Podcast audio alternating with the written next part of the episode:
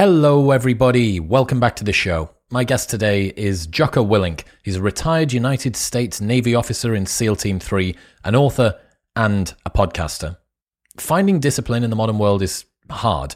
A hyper convenient existence rarely encourages radical responsibility or extreme ownership. Thankfully, Jocko has spent an entire life learning how to love discomfort and also teaching others how to love it too. If discipline equals freedom, then Jocko must be one of the freest men on the planet.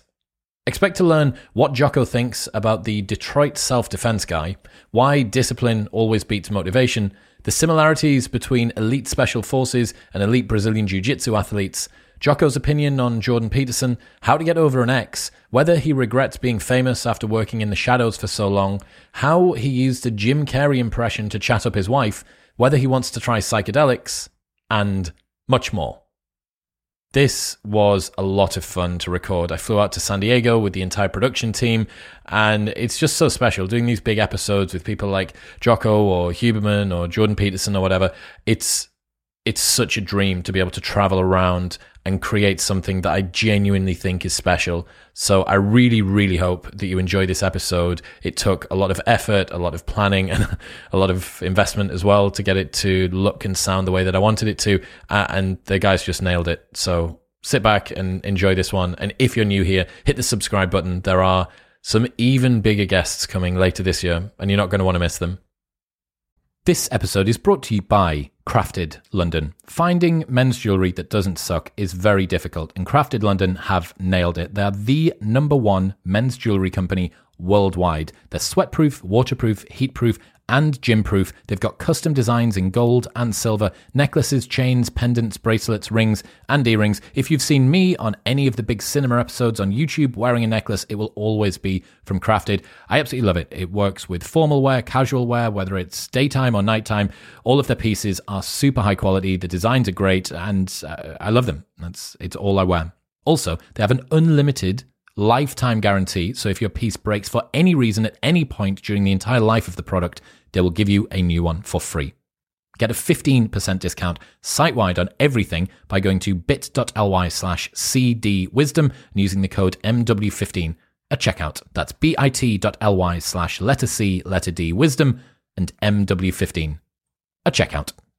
All right, quick maths. The less that your business spends on operations, on multiple systems, on delivering your product or service, the more margin you have, the more money that you keep. But with higher expenses on materials, employees, distribution, and borrowing, everything costs more. So, to reduce the costs and headaches, smart businesses are graduating to NetSuite by Oracle. NetSuite is the number one cloud financial system, bringing accounting, financial management, inventory, and HR into one platform and one source of truth. With NetSuite, you reduce IT costs because NetSuite lives in the cloud with no hardware required. You cut the cost of maintaining multiple systems because you've got one unified business management suite, and you are improving efficiency by bringing all your business processes into one platform. Over 37,000 companies have already made the move, so do the maths and see how you will profit with NetSuite. Backed by popular popular demand, NetSuite has extended its one of a kind flexible financing program for a few more weeks. Head to netsuite.com slash modern right now. That's netsuite.com slash modern.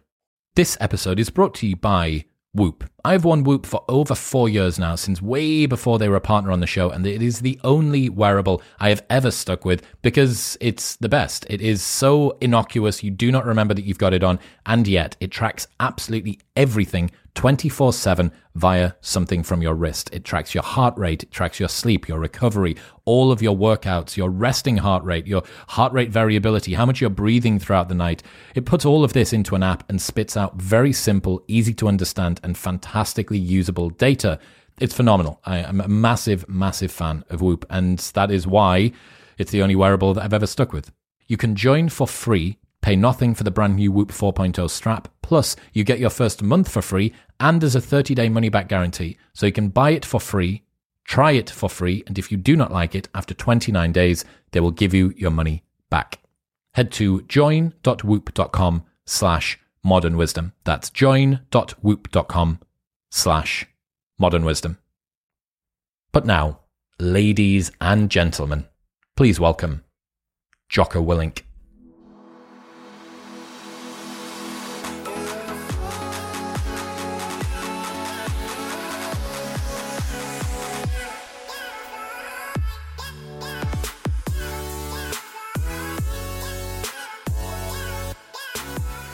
Jocko Willink, welcome to the show.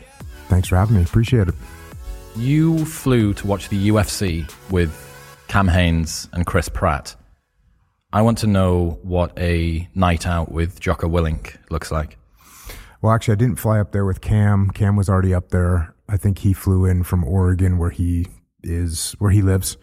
But we did, we did meet up there, and but I did fly up there with Chris Pratt and Jack Carr and some of the other folks from the Terminal List, which is a TV show that Chris Pratt is in, that Jack Carr wrote the book that the show is based on. And we went up there, watched the fights. It was, it was a very cool night. Yeah, it was fun. What time did you get up the next day? I got up. I don't know, but Cam was giving me a hard time. He says, "What you know? What are you?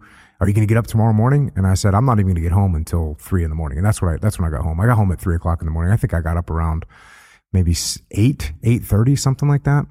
The fact that you don't do the 4:30 a.m. thing after a night out makes me feel at least a little bit more mortal.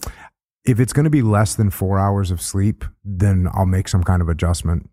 You'll just push it the next day. Yeah. What was it like to see the UFC live? Have you seen that before? I've been to so many UFCs. I don't. Okay. I don't know how many UFCs Okay. I've been to, but I've been to a lot. I spe- I when I was younger, I spent a lot of time coaching and training fighters. So I'd corner. I've cornered a bunch of fighters in the UFC, and so I've been to. Uh, I don't even know how many UFCs I've been to, but I haven't been in a long time. I haven't been in probably three, four years.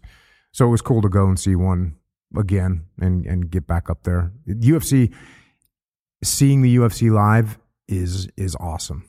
And look, you know, people will say, and even I'll say this too. It's great to sit at home and you know get all the different angles and hear the commentary. That that's cool. There's there's a benefit to that, but there is a lot of a lot of hype and a lot of energy that that's in the room or in the in the stadium when it's going on. And so being there live definitely definitely is is is worth doing occasionally to make sure you don't forget what that what that's all about. How do you handle the next day now if you've had a few drinks the night before? I actually don't drink, so uh, you know, does that's really no factor for me. You know, I, I- drank a I drank more than my fair share when when I was in the military, and then when I retired from the military, and I kind of just over time over over time I just kind of wasn't drinking anymore, and now I just don't really drink anymore. There's not much in it for me, you know. I'm a I'm an old man with I'm married with kids and businesses and all this other stuff going on, so I'm not going to get much out of out of drinking anymore. And a big price to pay the next day as well if you did decide to do it, maybe. I guess I, I sure I guess that that might be some of it, but there's just I just don't I'm not getting anything out of it. So, two of the biggest elements in your life have been your military training and your martial arts training. What would you say are the commonalities between the best BJJ athletes and the best special forces operators that you've worked with? There's uh, probably the, the the biggest commonality between the two is some kind of strange contrast between being extremely disciplined and being extremely creative. So clearly, if you're going to get good at jujitsu, you got to be the you got to be disciplined enough to train all the time. Same thing with being in the military. If you're going to be a good operator, you have to have the discipline to push yourself in training. But you can't be a person that you know leans so hard towards a disciplined, structured life that you don't have any creativity because both in jujitsu and on the battlefield, you want to you definitely want to have be creative and figure out creative solutions and things that people haven't thought of and things that the enemy is not going to think of or that your opponent's not going to think of. So you got to find that person who has a good balance between discipline and kind of a wild freedom creativity that they can make adjustments. It's interesting to think that more focus or more efficiency isn't always the solution to everything. So I, I the analogy I'd use is if you think about an artist's uh, creative studio where they need their creativity, it's not orderly. You know, there's half coffees and easels and sketches and paint and all sorts of stuff all over it. What does that engender? What's that environment creating for them? But then when they need to go and file their taxes, trying to file their taxes in that same room is pro- probably not a good idea. And I guess that flip flop between off and on, right, between focus and play, it seems like a very interesting thing to think about, especially in a military context. What, what, what does that mean when you're talking about a special forces operator being creative? You know, there's a certain level of inside the military in general is if you're going to, you have to be a person that kind of follows the rules and stays within standards. And that's great. And you're going to, you're going to be a good, solid soldier if that's what you are. But if you have a mindset that's that's so highly disciplined so highly structured, like I just said, then you're not going to think creatively when there's a problem that needs to be solved. So you want to have people that don't mind the discipline and can actually access the dis- discipline in a way that they can utilize it, but you don't want people to be trapped by discipline. And and it's the same thing in jiu-jitsu. If you have someone that only knows how to do a certain move and they can't think creatively about other ways to employ that, it's not that they're not going to be good because they are going to be good. But there's going to they're they're going to reach limitations. And you know, one of the interesting things in the SEAL teams is we didn't have, especially when I was coming up, we didn't have any doctrine whatsoever. There was no there was no written doctrine of any kind. So everything that you learned was word of mouth. You learned from the guys that went before you. And that meant if the guys that went before you weren't didn't really know what they were doing, you're probably learning a bad way. And if you didn't think if you didn't think objectively about it, then you might follow someone down a path that doesn't make any sense. So you ended up with a bunch of guys in the SEAL teams that were pretty open minded and they could kind of look at problems and figure out how to solve them. In the Army and the Marine Corps, they have doct- doctrine for just about everything. This is how you do a raid. This is how you conduct an ambush. They had written doctrine for this. So if you didn't know how, you could just look at a book, which is actually a huge benefit for them. Because if I'm a new platoon commander and I don't, how, don't know how to do an ambush, I can just look at this book and I can learn how to do it. And so there's some huge benefits to not to to having a very disciplined doctrine that you can follow. But that's one of the odd advantages of the SEAL teams is that since we didn't have any doctrine, we had to be a little bit more free thinking and that made us a little bit more adaptive in in some situations. So it's just like anything else. Your strength can be your weakness, your weakness can be your strength, and you have to be aware. And if you're aware that it's a strength, and if you're aware that it can also be a weakness, and if you're aware that it's a weakness and you're aware that it can also be a strength, then you can probably optimize the way that you're going to think, which is pretty beneficial. Do you think that can be trained, that creativity? Yeah, I think creativity can be trained. It, it, just like any other natural trait, some people are going to have more propensity to be creative than someone else, and some people are more rigid than other people in the way they think. And you can take someone that's more rigid and you can make them more creative, but everyone's going to have some kind of a limitation. And some people might have a pretty, pretty, pretty subdued limitation of how creative they're going to get. And some people can really be trained to get a lot better at that. Where did you fall on that spectrum? I would say, say I fell. I, I would say I fell pretty hard in both directions. So I, I, I, was, you know, a disciplined person that believed in structure and I liked structure. And at the same time, you know, I was, I, I, would definitely think of things in a different way. And I, I was a very rebellious kid. And I think rebellion could be somehow tied to creativity and looking at things and, and saying, Hey, that doesn't make sense to me. So I'd say that I had a, I'd say I was pretty, a pretty strong degree of both of those things, and that's what made me who I am. Well, especially the music that you listen to as well, growing up, right? I don't think almost all of the kids that I know that grow up listening to metal or hardcore, they've you can't listen to that and not have a rebellious streak in you. Yeah, you definitely can't listen to that and not have a rebellious streak in you, and that that's that that did kind of drive my way of thinking a lot when I was growing up and and not only did it drive my way of thinking, I think I found that kind of music because that's the way I was sort of engineered in the first place. So, yeah. Who were you listening to when you grew up?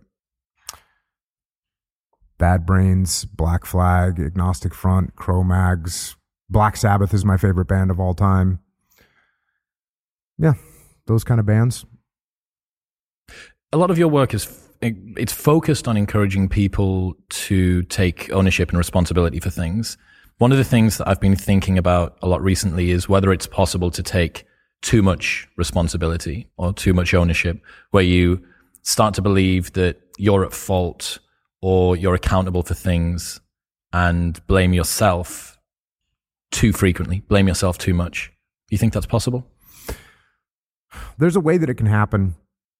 Usually, from a leadership perspective, when people ask me this question, hey, can, is it possible to take too much ownership? The answer is yes. And that is if I'm in charge and you're working for me and I take so much ownership over a mission or over a project that you don't feel like you have any input at all, then I've taken too much ownership. As far as as like as an individual person, there's going to be things in your life that you don't have control over. And you know, one of the one of the early questions that I got asked about this, you know, like for instance, someone gets a terrible disease, and you know, or their kids gets a, gets a terrible disease, a, a random disease that's at, through no fault of anyone, the kid gets sick or the person gets sick. And no, there's nothing you can do about that. What you can take ownership though is how you respond to that situation. And so that's what you have to do. There's things that you can control. There's things you can't control. Now I will tell you that human beings can control a lot more than they think they can. And oftentimes it's pretty easy just to say, "Oh, that's not me. That's not on me." And I think that's that's the whole genesis of the idea of extreme ownership is most of the time or much of the time people say that's not my fault. There's nothing I can do about that. And more often than people think, there is something you can do about it. And you can and it is your fault. I, I find it interesting to think about uh, it's not your fault, but it is your responsibility as well, and, and how that sits in amongst this. My concern with it is, I, I, don't get me wrong, I think that right now, the vast majority of people need to take more responsibility. I think that it is a great counter to a victim mindset. I think that it helps people with agency and sovereignty. I can see elements in my life, though, of times when I've blamed myself for things which I'm in no way even remotely associated with. So, for instance, let's say that I'm doing a podcast with someone, or, or, or I'm doing a live event, right? And I'm facilitating some discussion, and I ask a question, and the guest fluffs the response, like gives a, a poor response. A lot of the time, the first place that I would go is that was on me. Somehow, I should have asked a better question. And even if I'd asked the absolute perfect question, and you could roll that forward into a relationship you know that you're in a relationship with a bad partner or you something something occurs. I just i'm trying to find that line of how people can balance it so that they don't end up putting so much pressure and weight on them that it crushes them. Yeah. Well here's two examples of what you're talking about.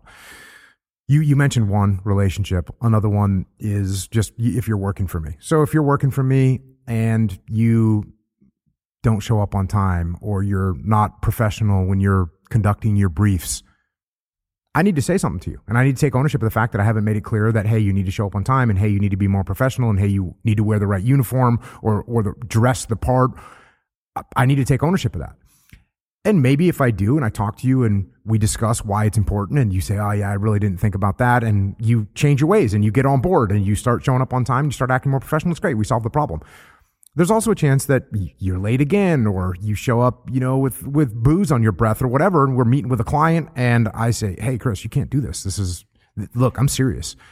You cannot act this way. This reflects bad on all of us." And maybe, you, and I might even say, "Listen, if you keep this up, you're not even going to be working here anymore. I'm going to have to get rid of you." You say, "Ah, no, I, I love working with you. It's going to be great. I won't do it again," and maybe that solves your problem. Or maybe you're late again, or you continue to act unprofessionally, and then I'm going to get rid of you.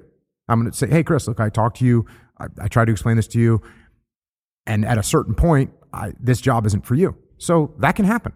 And I, I have to take ownership of the fact that you are actually not capable of doing this job that I've asked you. So that's fine.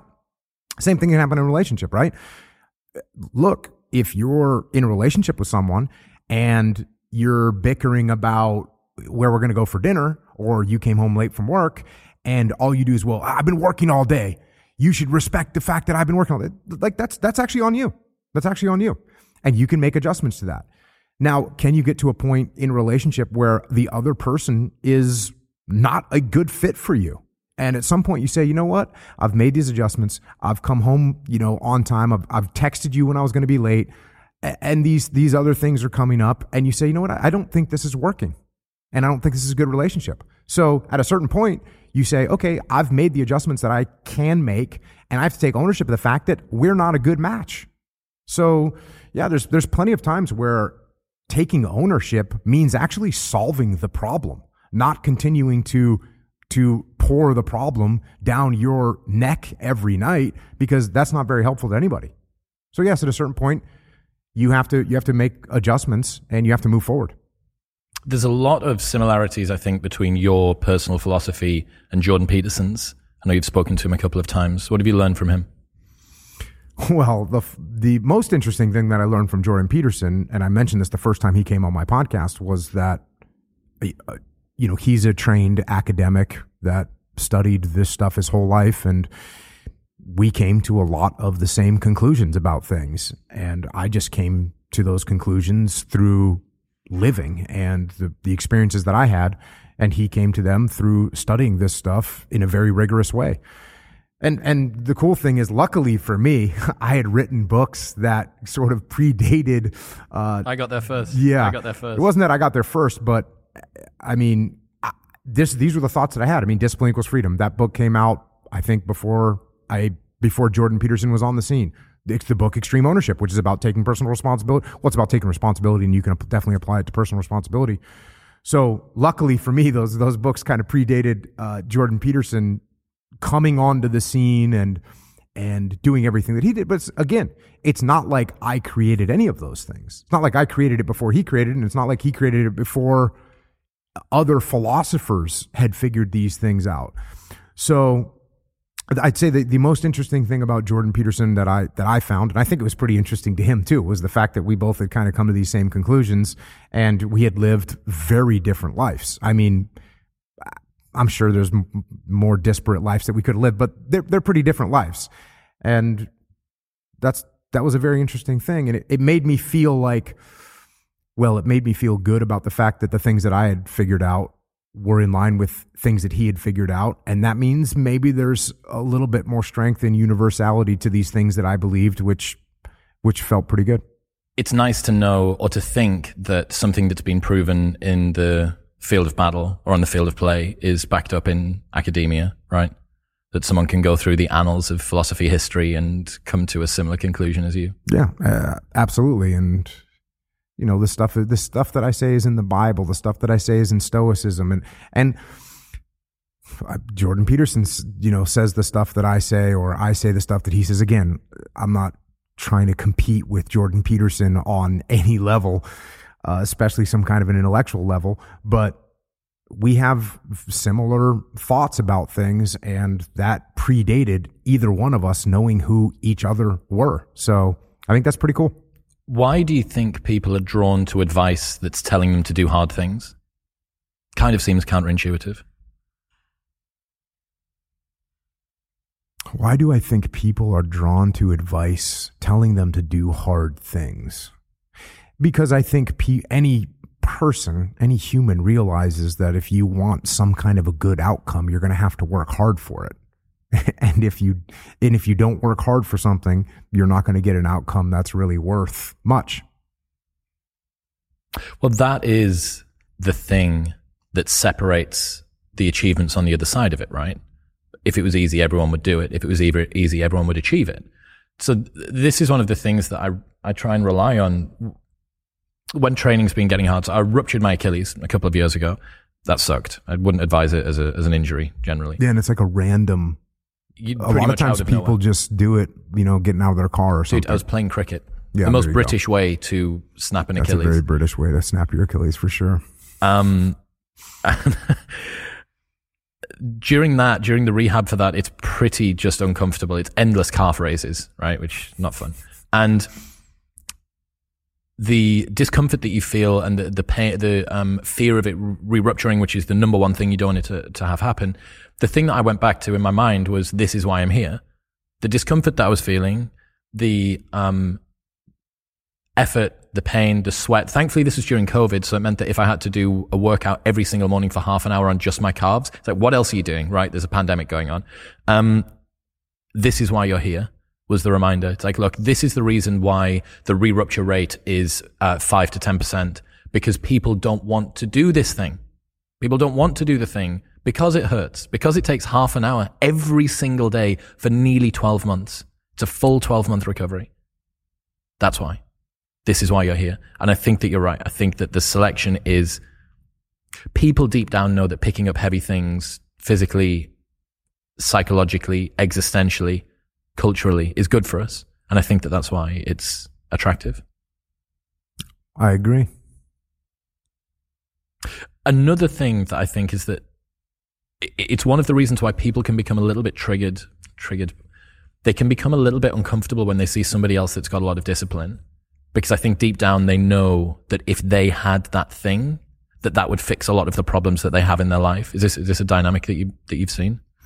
I'm sure that's a, a bummer for someone to look at someone else that's working really hard and and achieving some positive things and they know that they're not maybe working as hard as they could be and they're not really achieving what they want to achieve. I'm sure that stings a little bit. Another thing that Jordan said recently is that the problem with Twitter is that the price of being a prick has fallen to zero. I feel like you'd agree with that as well. Yeah, yeah, I guess I'd agree with that. If you're going to spend a bunch of time on Twitter, you're gonna you're gonna run into a bunch of people that don't like you, and they're gonna say it, and there's nothing you can do about it. So, and the ability for people's words and the consequences of those words to become detached as well is something that's only pretty recent. I mean, I mean, I guess you could have sent a mean telegram a hundred years ago. Yeah, I I would recommend that you don't let random bots or people on Twitter bother you that much. That's that's my recommendation. I, I would recommend you. To, I, you know, the first time I kind of experienced that, it was when I was on, I was on Rogan for the first time, and the YouTube video came out, and I sat there with my oldest daughter, who is probably maybe fourteen or fifteen at the time, and I sat there and read these heinous comments about me and laughed. I mean, it was kind of, you know, some of them were pretty good. It was kind of funny. So, yeah, I'm not, I, I'm not getting bothered by somebody that wants to talk smack about me for whatever on Twitter. And also there's there's probably some truth to whatever they're saying. You know, they say I'm a big knuckle dragger. Yeah, probably right. you know, they say I'm an idiot. Yeah, there's definitely some of that. What else? Do you swear much? I don't think I've ever heard you swear. I, I don't swear a ton. Um, and look, when I there's a there's a term we have in America. I don't know if you have this in in England, but swear like a sailor, meaning people in the Navy swear a lot. Yep. And certainly when I was in the SEAL teams, I probably swore every seventh, fifth to seventh word that came out of my mouth, especially talking to a SEAL platoon about something. But no one I don't I don't swear a ton. I mean, if you listen to my podcast all the time, you'll see that when there's an appropriate time to swear, then I will. But even it's interesting, you know, if you swear all the time, it kind of loses its impact. And so when I do swear on the podcast, people usually say, "Oh, he's this is this is an important thing," or business. "This is a this is obviously very very uh, powerful emotion that he's feeling right because he just said a swear word." So yeah, but I don't tear, swear a ton when I'm, and even when I was in the SEAL teams, I'd come home at night and wouldn't swear. I don't swear in front of my wife and I wouldn't swear in front of my kids. So I would just turn it off and that's that. It's like when you hear Sam Harris swear. If you ever hear him do it, Yeah, it's yeah. sprinkled very infrequently. But when it happens, you, you're okay. yeah, it's an attention getter. Yeah. I have a friend, Daniel Sloss, uh, comedian, uh, and Scottish. So that combined is like a multiplying force. And um, I actually think that he probably uses more swear words than actual words. so just that Salt Bae guy, it's kind of like that, but just throughout every single sentence. Deprogramming it, I think, is important. It's something that I've really tried to work on. You know, just being a, a working class lad from the UK is it's part and parcel of the language, perhaps, as being in the SEALs. Listening back, and, and especially hearing yourself speak a lot, which you've done over the last six, seven years or whatever. I don't know. There's something about it that I, I just I would I would rather save it for the times when I need it. Yeah, and there is if you're doing something like where people are going to listen to it sort of detached from the moment that Yes, you're living yes. in, then it's different as well. So it doesn't have this it doesn't come across the same. And you and I having a conversation over lunch talking about whatever, that that's different. And you know, th- those those words are a little bit more fitting in those situations, but Or if you're watching the UFC, yeah, if you're watching the UFC, but Yeah, yeah. I, I, I, look, I don't really. If people swear, it's not. It's not like a huge concern of mine. I don't really care that much. But maybe you could improve your vocabulary a little bit and use. To some, not always rely on the right. same five swear words. yeah, but some people use them well, and they're hilarious when they use them. Daniel so. Daniel uses his spectacularly. Yeah, so I would say go. he's probably got a black belt in in swearing. Right on. I want to revisit your good video. For the people that haven't seen it, it's a two minute long edit that was released seven years ago on your YouTube channel, and it's got like nearly 10 million plays or something now. And in it, you're encouraging people to respond to setbacks and things that don't go well by saying good, by uh, leaning into the discomfort, by uh, seeing it as an opportunity. Was there anything you think that people misinterpreted about that video or about good generally as a concept? Look, look, if you take any idea and you take it to an extreme, then that idea is going to become bad. I mean, e- even the idea of extreme ownership, if you take it to an extreme where you're, as you pointed out earlier, you're blaming yourself because your daughter got a, a, a disease or you're blaming yourself because your husband is abusing you. Like there, there's a point where you, you think anything go too far. And well, well, you know, I mean, there's there's some pretty good memes about that on some the internet. Phenomenal. Yeah, memes. there's some good memes about that on the internet. Oh, crashed my car, my dog died. Good. I needed a new car anyways. So yeah, take it to an extreme. It can be it be, can become pretty silly or funny depending on how you take it. But for the most part, you're going to run into challenges in life, and if you curl up into a ball and complain about it, that's not going to help you. And if you say, okay, cool, good, here's some adjustments I can make to move forward. That's going to be a better move than than cowering. Is there anything that you wish that you'd added in? I, I, don't know. I mean, I said it during one of my podcasts and my friend Echo turned it into a video. So, so that's it. If I wanted to, I probably would have expanded on it or done something else. Um, I don't know. Do you, tell me? Did I miss something? I don't think so. I mean, it's pithy, and, and obviously, one of as you've said there, it's extensive, not exhaustive, as a solution. And this is this is Twitter in a nutshell. That you have to sacrifice um, how explicit you're being for brevity, right? For, for it being sufficiently succinct that people can understand it and you can get it in in a one minute fifty five, so that people can actually watch it and won't click off or whatever. And people will then use the uh, lack of detail to expand that out and say, yeah, dog died in the car crash and good, right? You, you, you, can see how that's easy to criticize. But I, I, think overall, there's this really great story, actually. It was about Zeno of Citium, the guy that uh, founded Stoicism. And uh, often he was criticized that he was very abrupt when he would speak to people, when he was giving uh, his, because he, he, was around in a time of the sophists, right? And sophistry was all about these big, long, extravagant um, philosophical treatises, and they would use these super, super long words and stuff. And what he found was that people didn't like the fact of how abrupt he was. Didn't like that. And someone once criticized him for it, and he said, uh, Yes, I am. Thank you. If I could, I would even shorten the syllables as well. And I, I, like the idea of someone that uses brevity in an effective way. And uh, it, it, this sort of links in with something that I've been thinking about recently, which is to do with the outcomes that we get in life. So, all of the concerns that we have, all of the sleepless nights and the neuroses and the overthinking and the confusion and the uncertainty and the self doubt and all of that stuff, all combined together, I think probably net us about maybe 5 or 10% better outcomes in life. It's my belief that most of the qualities that you have, your integrity, your virtue, your discipline, your hard work, your growth mindedness, your humor, your resilience, all of that are forces that are very, very difficult for you to slow down. And that once they've got started, it's incredibly hard for you to stop them.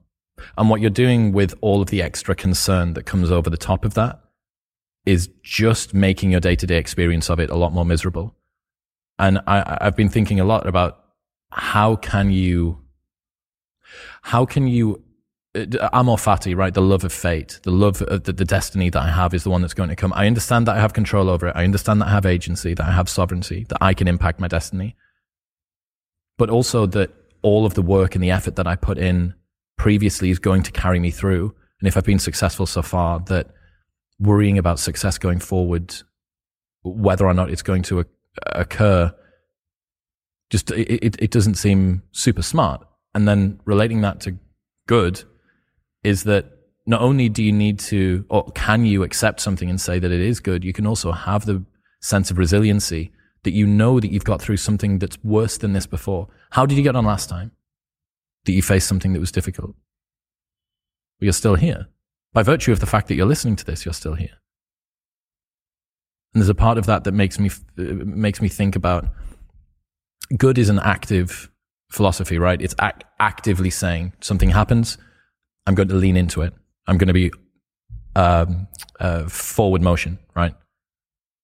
And then the backup that you seem to have behind that as well is look at all of the things that I've dealt with before. Look at all of the effectiveness that I've come through with previously. I think that those two combined together are pretty powerful. I agree. Speaking about speaking about motivation and stuff as well, which is obviously kind of the other side of, of what you do. You know why I'm laughing, right? Why? Because you were telling the story about this guy who gave really brief answers, and then you talked for six minutes, mm-hmm. and I said, I agree. So it's just having fun. Good man. You and Zeno have got a lot in common. Maybe. Do you think that people overcomplicate motivation? Yes. I find that discussions about motivation a lot of the time. I mean, you are the uh, soundtrack to a lot of motivation compilation uh, videos. That's right. Yeah. Uh, motivation universe, 40 minute get up and get after it Jocko video. Um, so I, I think that a lot of the discussions about motivation can cause people to believe that there's some magical state that they need to be in before they do something. Yeah, and as I've said since day one, it's motivation is a feeling that comes and goes, and it doesn't matter whether it's there or not. Discipline is infinitely more important. So no matter how you feel, get up and do what you're supposed to do. That's it, and that's discipline. It's not motivation. If you only did what you were supposed to do when you were motivated to do it, that's leaving it to chance. But if you're disciplined, you go do what you're supposed to do. That's the way it works. I went and listened to an episode you did with Sam Harris seven years ago now, long time ago. Mm-hmm. he came up with this um, really interesting idea where he said that you can't fake courage. Yeah. That's one of the most interesting ways to look at it. He said that courage or bravery, I think, is actually what he was uh, talking about. You, it's an emotion that you can't fake. If you fake bravery when you're terrified, that is bravery.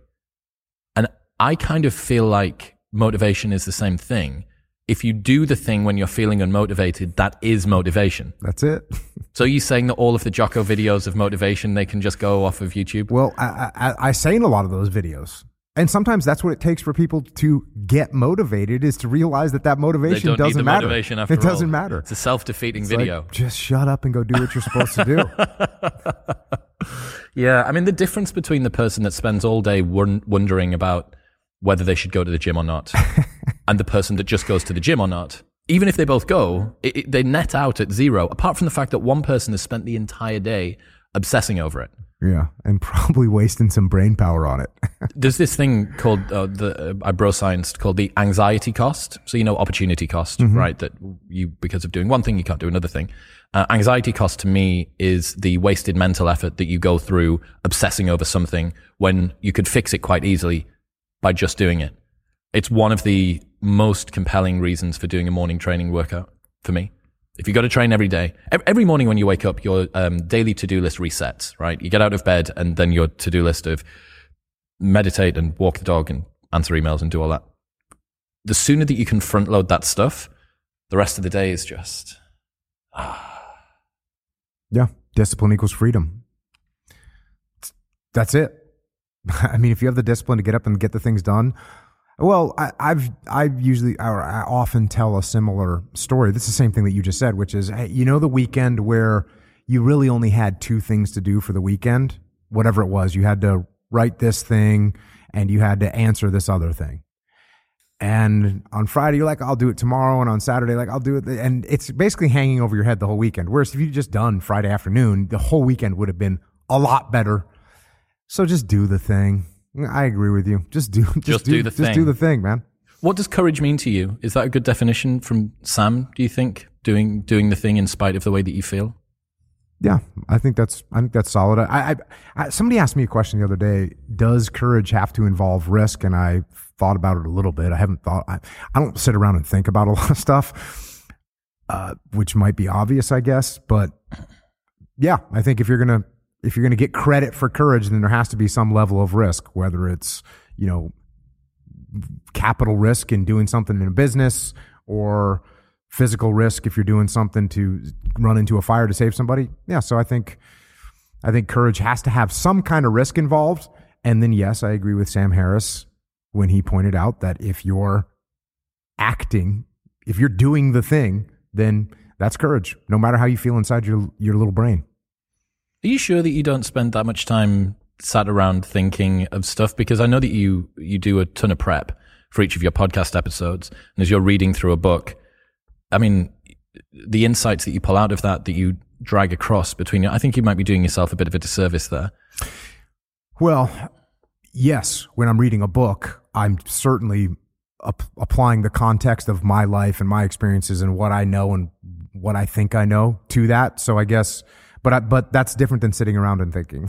Oh, you mean like the, the sort of the yeah, chin stroking? Yeah, I don't do a lot of that. Maybe I should do more. I probably need to. I'd be interested to see that. I could see you sat in a smoking jacket somewhere, cigar. Yeah, I mean, you you know, I, I I think when I run, I think when I'm doing jujitsu, I surfing. yeah, think when I'm surfing, and those are just that's that's a great kind of empty mind.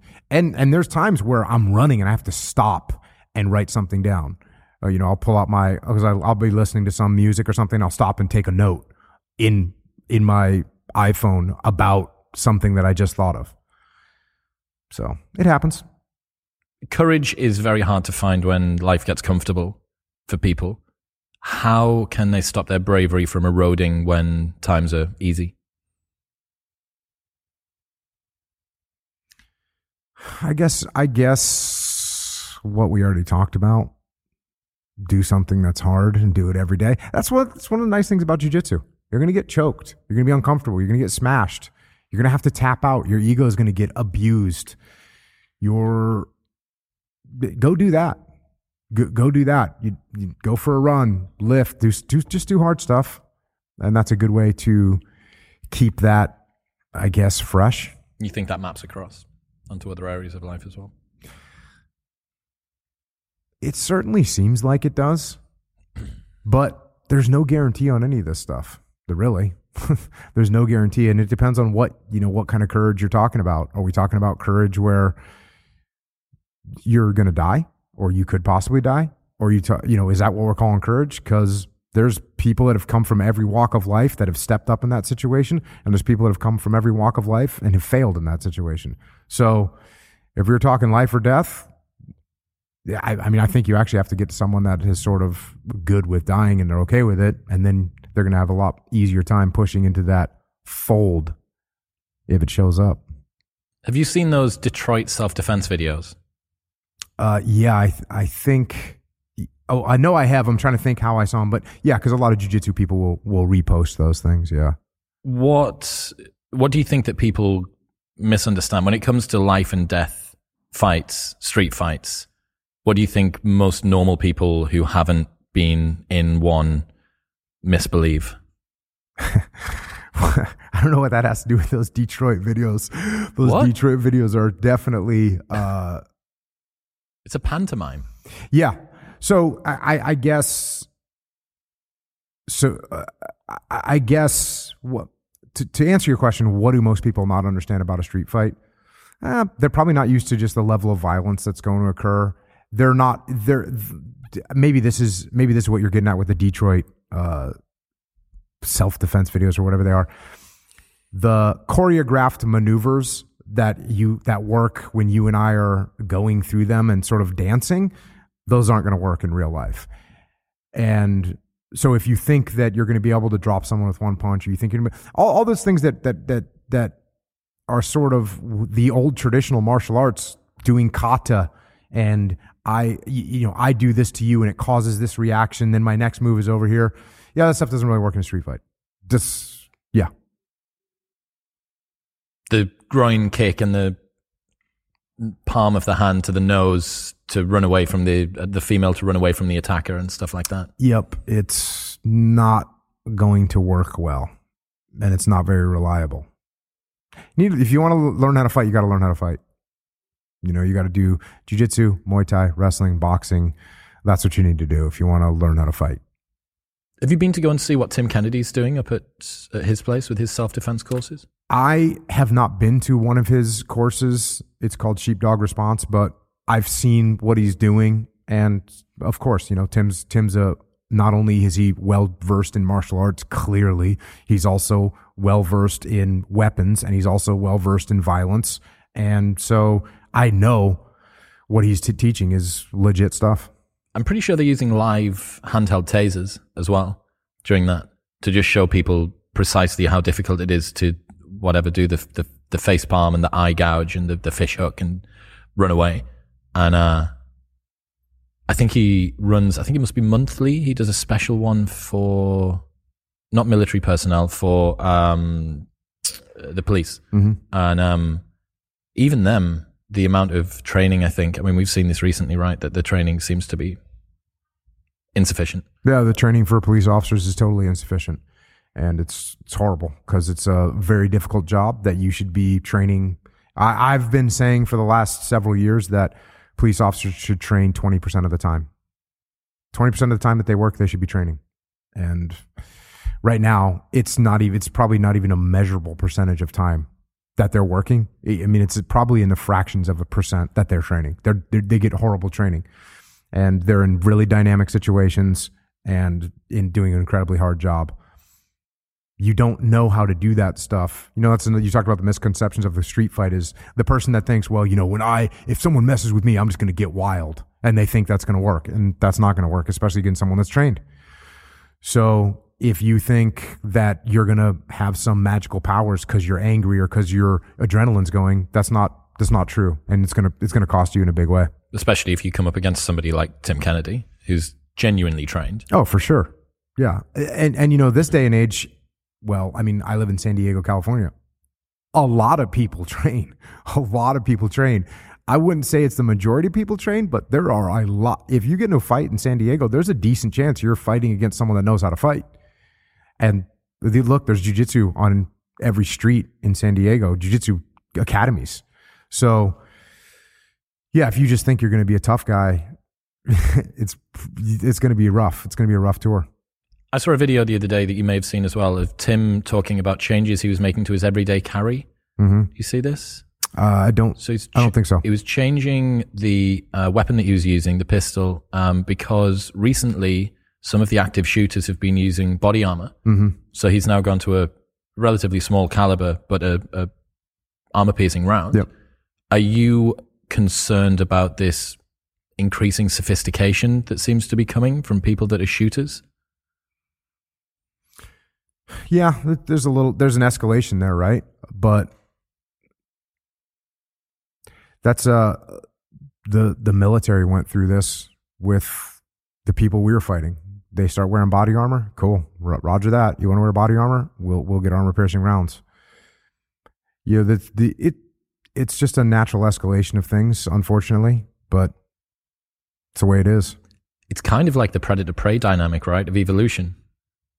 Yeah, yeah. The the enemy's going to make adjustments, and we're going to have to adjust back. What are your principles for an everyday? Are you allowed? Can you have an everyday carry in in uh, San Diego? Yes. Right. What are your principles that you follow for for that? The the the same as a normal person that wants to protect themselves. Well, we had this recent Fourth of July shooting, right? And then before that, we had Uvalde, and then before that, we had Buffalo Have you got any idea if this is the sort of thing that can be stopped or can be restricted in some way? Yeah, I did. I did some podcasts on these things, and some of the the biggest, or I would say one of the most startling things, and uh, about as you watch the evolution of this. So in in 1955 in America, there was 340 inpatient beds for people with mental health issues per 100,000 people. So for every 100,000 people in America, there was 340 inpatient beds for those people, from people with mental health problems. In 2007, it was 17 beds per 100,000. So there the, the mental health capacity for treatment in America is gone down in a what a 95%. And the re- and there are some legitimate reasons why this happened, and a lot of it had to do with the fact that people were getting put in these institutions, and they, there was some horrible abuses that were going on in some of these mental institutions, people being committed that didn't want to be in there, people that were abused once they were in there, people that could never get out of there. And there was a, a backlash against that. And it all of a sudden became in the 70s, hey, this this mental health these mental health facilities are evil, they're bad, there's abuse going on, we need to shut them down. And they shut down a lot of them. And so in doing that, it certainly appears to me that they threw the baby out with the bathwater. And now we've got, I mean, you, you think San Diego, there's two or three million people here. Th- there's a lot of people that need help, that need help, eh, mental health help. And there's just not a great place to get it. I, you know, I talk to police officers a lot. Police officers come upon people all the time that they don't need to get put in jail. They need to get put in some kind of a mental health facility, but they don't exist. And so they go into jail for a little while. They, they come back out and it's a problem. So, so if you take just the numbers of the beds, right? What has that done to all the other aspects of mental health? Like, all, what about the outpatient people? How many doctors used to be ready to help somebody that was feeling depressed or was feeling angry? There probably were a lot more doctors back then that had the capability of treating those things. So we've we've really shut down our capacity to help people from a mental health perspective. And then on top of that, we've added all these things into society that create more mental health problems, i.e., drugs, alcohol, social media, uh, the, the, the fact that someone can stay in their house all the time. But then we put COVID on people where they had to stay in their house all the time. They're getting stuck in echo chambers. There's all these things that add to mental health problems. And we've, we've really done away with a lot of the treatment that we had before. So, uh, hopefully in, in the coming months and years, we can start to get back to a place where we start to build up our capacity for treating help people that have mental health issues because these these shooters in these scenarios they clearly are they have mental health problems. Well, it's a trend as well that's dominated by young men, it seems, and that that seems especially sad because these are men that could be out working a job or starting a business or being in the armed forces, contributing to something, and instead they're off on a rampage somewhere. Yeah, it's horrible to see one of the differences we were talking before we started about the differences between the US and the UK. I've spent a lot of time late nights in city centers working nightclubs, and um, I've spent a lot of time around homeless people. At two in the morning, the only people that are out are club promoters and, and homeless people and, and party goers. And uh, the difference between homeless people in the UK and homeless people in the US is more stark than the difference between the cultures by distance they are significantly more antsy, uh, uh, evidently um, in discomfort and and talking to themselves, shuffling along, uh, uh, rocking backward and forward.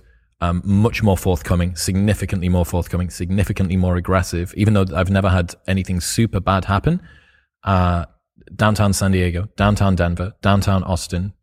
I haven't spent a ton of time in America, but I mean, there are a lot of them. And the safety net that we have in the UK to sweep up people who fall through the cracks like that is it, it, it seems to work, right? You know, someone someone ends up in a really bad way mentally.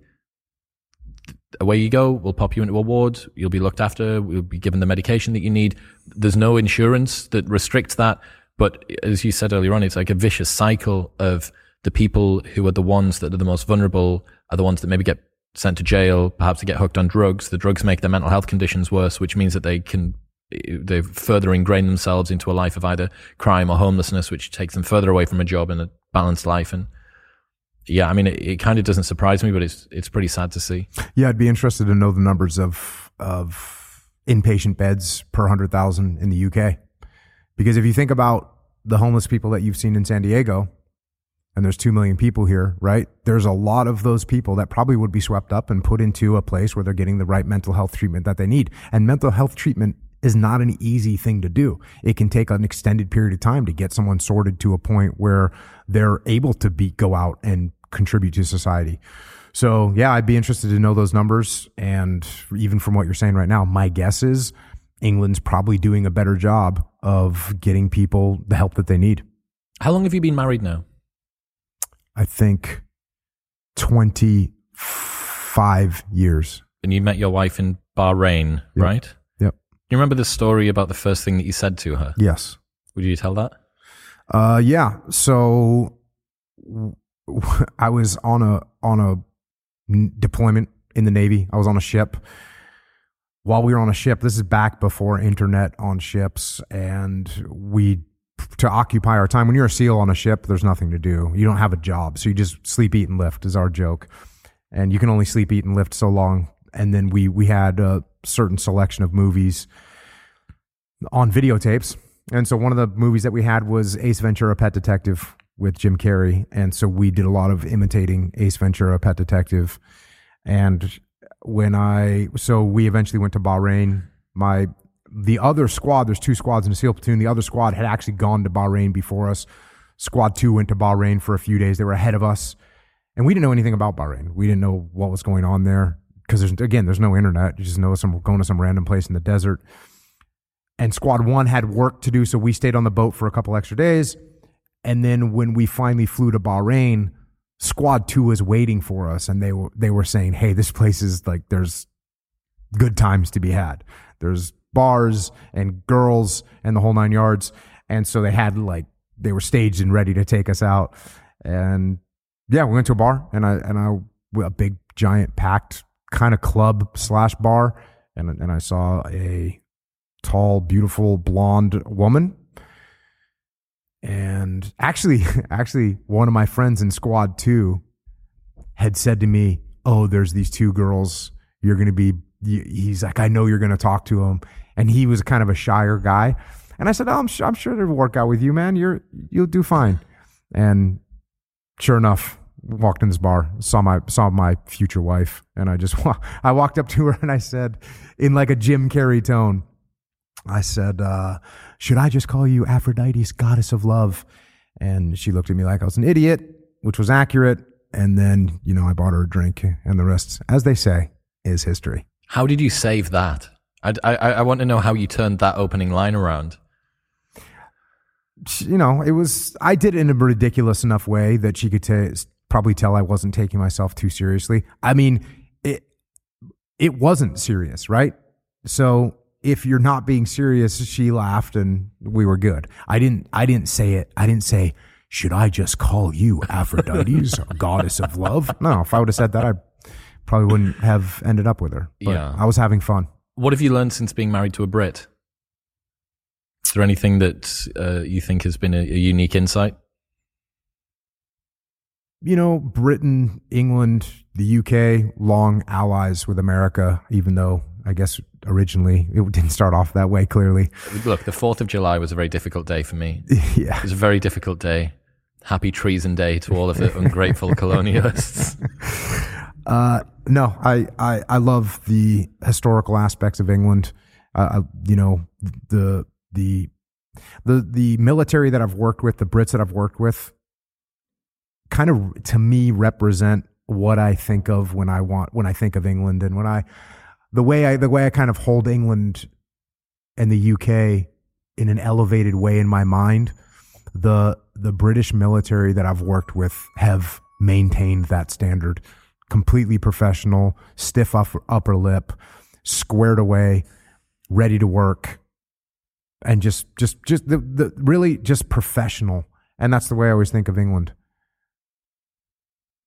I'm interested here in the disciplining process of getting married and becoming a father because you were someone who had already worked hard on being disciplined, but this feels like a very different type of discipline to the discipline to uh, put up with a baby that won't stop crying.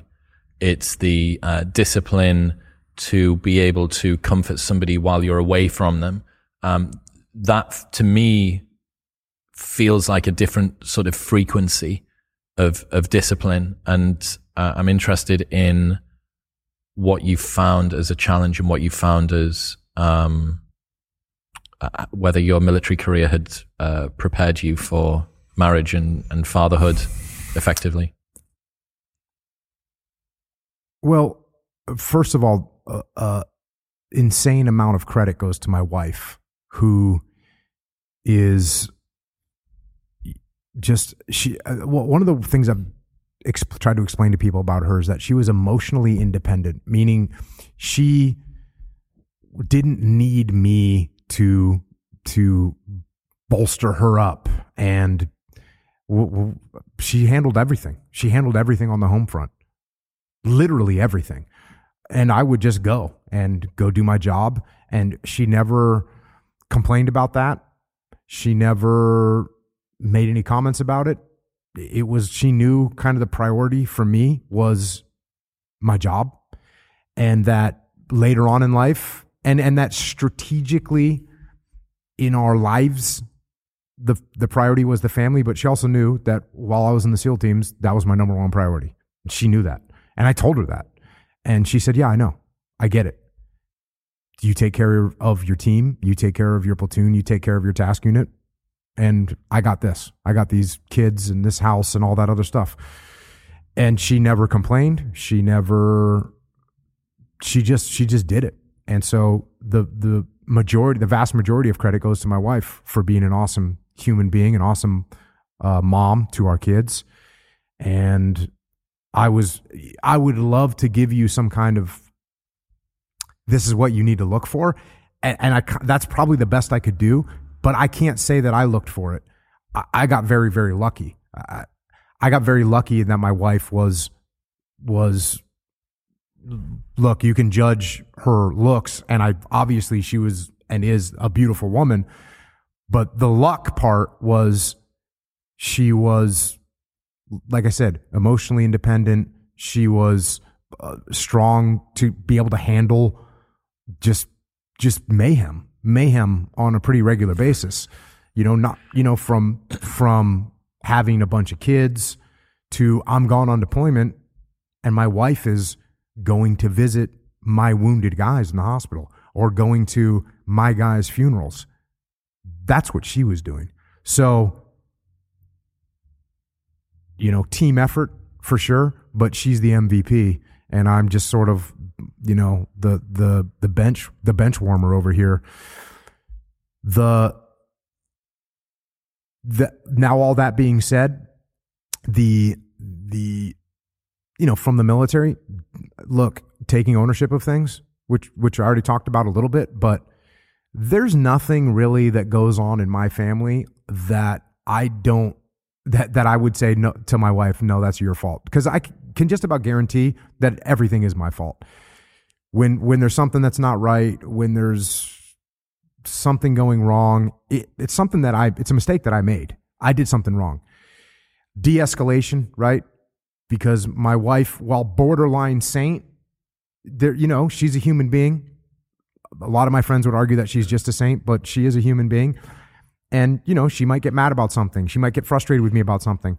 And being able to de de-escalate those situations and not not escalate them is very very beneficial and one of the best ways to do that is by taking ownership when something goes wrong so i would say the de-escalation part taking ownership is definitely beneficial if you're blaming your your wife, you're probably that's not going to work out great. And and just the idea of you know trying to win, trying to win an argument. I mean, first of all, honestly, I don't really ar- I, I I don't really argue with my wife. I probably have been in less than a handful, less than three or four arguments in my life with my wife. And and I can't even I can't even really think of any right now. I just don't want to, you know, try and try and make myself out to, or make our relationship out to be something that's not. But we don't really argue very often, and so I, I can't even really say that. Hey, don't try and win an argument with your wife because I'm not really having an argument with my wife. Um, I, I guess my I guess my synopsis of this is pay attention to who you're going to get married to, and try and pick someone that is emotionally independent that has their own has their own that that can handle life by themselves and that that can be that can make some people feel insecure right? Like i want someone that's relying on me all the time and i want them to feel like they need me and that that might be a trap for you if that's what you set yourself up with. So that's what i do. Find someone that's emotionally independent find someone that you get along well with find someone that's that's um calm you know someone that's not you know that's not going to get get bent out of shape about little things and if they do a little de-escalation can kind of get the problem solved and then just uh, have fun you know my wife and i have fun and i think that's important it's very interesting to think about the fact that some people rely on a partner who is overly vulnerable uh, or um, overly anxiously attached as a way to bolster their own sense of reassurance in a relationship. I've I've seen this quite a lot. Yeah, that's probably not going to be a great move. And look, you a person I don't, I don't know everyone. All I can do is talk for myself. And I would recommend you find someone that's more your equal. Someone that you can engage with, someone that's someone that you're part of a team with rather than someone that you're sort of domineering over. I learned this the other day that there's only one sentence in the Bible about how you should choose a partner. And it says that you should choose someone that you could go to war with. Mm, I like it. That, that works. That's legit. It's a team effort, a relationship, right? And would you purposefully choose a particularly vulnerable teammate because you're always going to be the person that's out in front? Probably not. Yeah. Yeah. Now to push back a little bit about the look, you, you, you, there's guys I would be number one on my list to go to war with that probably are not going to be the best spouses in the you world. You wouldn't get in a relationship with them. they're they're going to be they're going to be tough for for a female to be married to because they're they're wild, right? They're wild animals and they're the exact type of person that you would want to go to war with and that I've gone to war with. And a lot of times they're they're not going to be great as as husbands. Fair point. Yes. Yeah. Uh, people as well. I've been thinking recently. I spoke to Andrew Huberman last week, and he was explaining to me about the similarities between the grief process and the breaking up process. Apparently, neurologically, it's incredibly similar. It's a distance in time and space and something else, I think. And he was talking about how when you go through a breakup, it, it is the same uh, networks that are activated as through grief. And as somebody that has been to probably far more military funerals than we can remember or would have liked to, how does that inform your advice for people letting go of people that they lose in their life, whether that be through a breakup or, or, or through them passing? I talked about this on my podcast one time, and uh, speaking of Jocko videos that are out there, and people have made videos of this. Yes, I have definitely lost too many of my friends, and it took me a little while to start getting pattern recognition on what what happens, and it's a very clear pattern. And once I kind of put that out there, I've now heard from many, many scores of people that, yep, that's what it feels like. And I think if you know what it's going to feel like, just like anything else, if you know what to expect, then it's easier to contend with. So it's like a storm that is hitting you. Eh, You know, you lose someone, someone that you know dies, you are going to get put into a storm. And what's scary about it is it's it's an emotional storm and you have no control over it. So you're going to break down, start crying. You're going to f- remember bad things, good things. You're not going to be in control of your emotions, which is very difficult for adults because we're used to having some level of control over our emotions.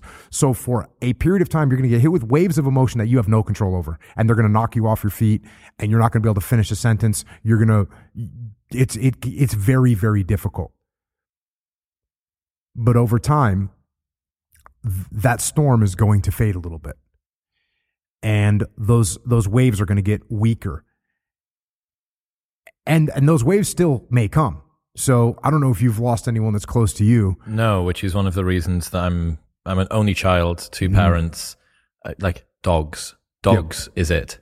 So I have a particular um interest. Right. this. so there's going to be times where it's been a month since your friend died and you're going to be sitting there and you're going to hear a song or you're going to smell a burger that you you you once had with this individual and you're going to get overcome with those waves of emotion again. And you might start crying right there. You might have this massive wave of emotion hit you and it'll and then it'll subside. And over time the waves will become weaker and they'll become less frequent and and here's where people also get into trouble. They think that that means that they didn't care about that person. And that's not true at all. It's just that your mind is processing it and it's okay. So that's what happens. You start off with these huge uncontrollable emotional storm. That storm will pass. That's number 1 just know that that storm is normal and it's going to pass. And then it's going to still hit you. But over time those waves of sadness and sorrow are going to get weaker and they're going to get less frequent and that's okay. That's a good thing. And look i haven't broken up with a with a girl in a long time but i'm you know when when people ask me about breaking up with girls is you know i've uh, what you have to do when it's not working with a girl is wish them luck to give them the best of luck, wish them luck, walk away and don't look back. And you're still going to get those emotions, those things are still going to hit you, but walk away and don't look back. And there's two reasons for that. Number one, if there's any chance that it's going to work out, the best possible way for you to get it to work out is by walking away, by wishing them luck, walking away and don't look back. That's the best way. How so? Because if there is something there, then she will let you know eventually. And if there's nothing there, you're going to know that too because you never hear, hear from her again. That's fine. The protocol for getting her back is to walk away and don't look back. That's the protocol, is to move on. The protocol, if she doesn't want you back, is to walk away and don't look back. So, I, look, and I know it's hard, but you'll you'll get some of those waves, but those waves will become less frequent and they'll become less powerful and eventually you can move on. And then, you know, the last thing I'll say about this is in both these scenarios is remember but don't dwell. So so you got it. you look, you remember your friends, you honor your friends, you remember what they gave you, what they taught you, what you learned from them, what was great about them, what you miss about them. You remember all those things, but you don't dwell in the past and and dwell on those thoughts and dwell on the loss all the time because that's not healthy either and it's not not going to help you and it's not what your friend would want you to do anyways.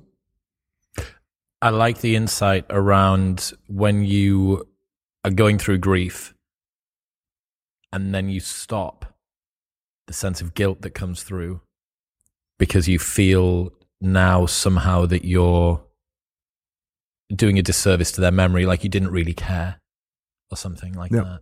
Yep. It helps to, you know, it helps to write about I, what what I've told people to do is write that person a letter and tell them what you loved about them, what you're going to miss about them, how you felt about them, what you regret. You write all that stuff in a letter, put it in an envelope, bring it to their grave, and put it there. And and that will help you process as well. I mean, I've unfortunately or fortunately, I've I've given a bunch of eulogies for friends that I've lost, and in the beginning, I didn't really recognize that that's a way of healing, but certainly writing down your emotions, your feelings, what you're going to miss, what you loved about them is very therapeutic and it's very good. And so that's another thing I recommend is you write that stuff down and, and you, you bring it to them.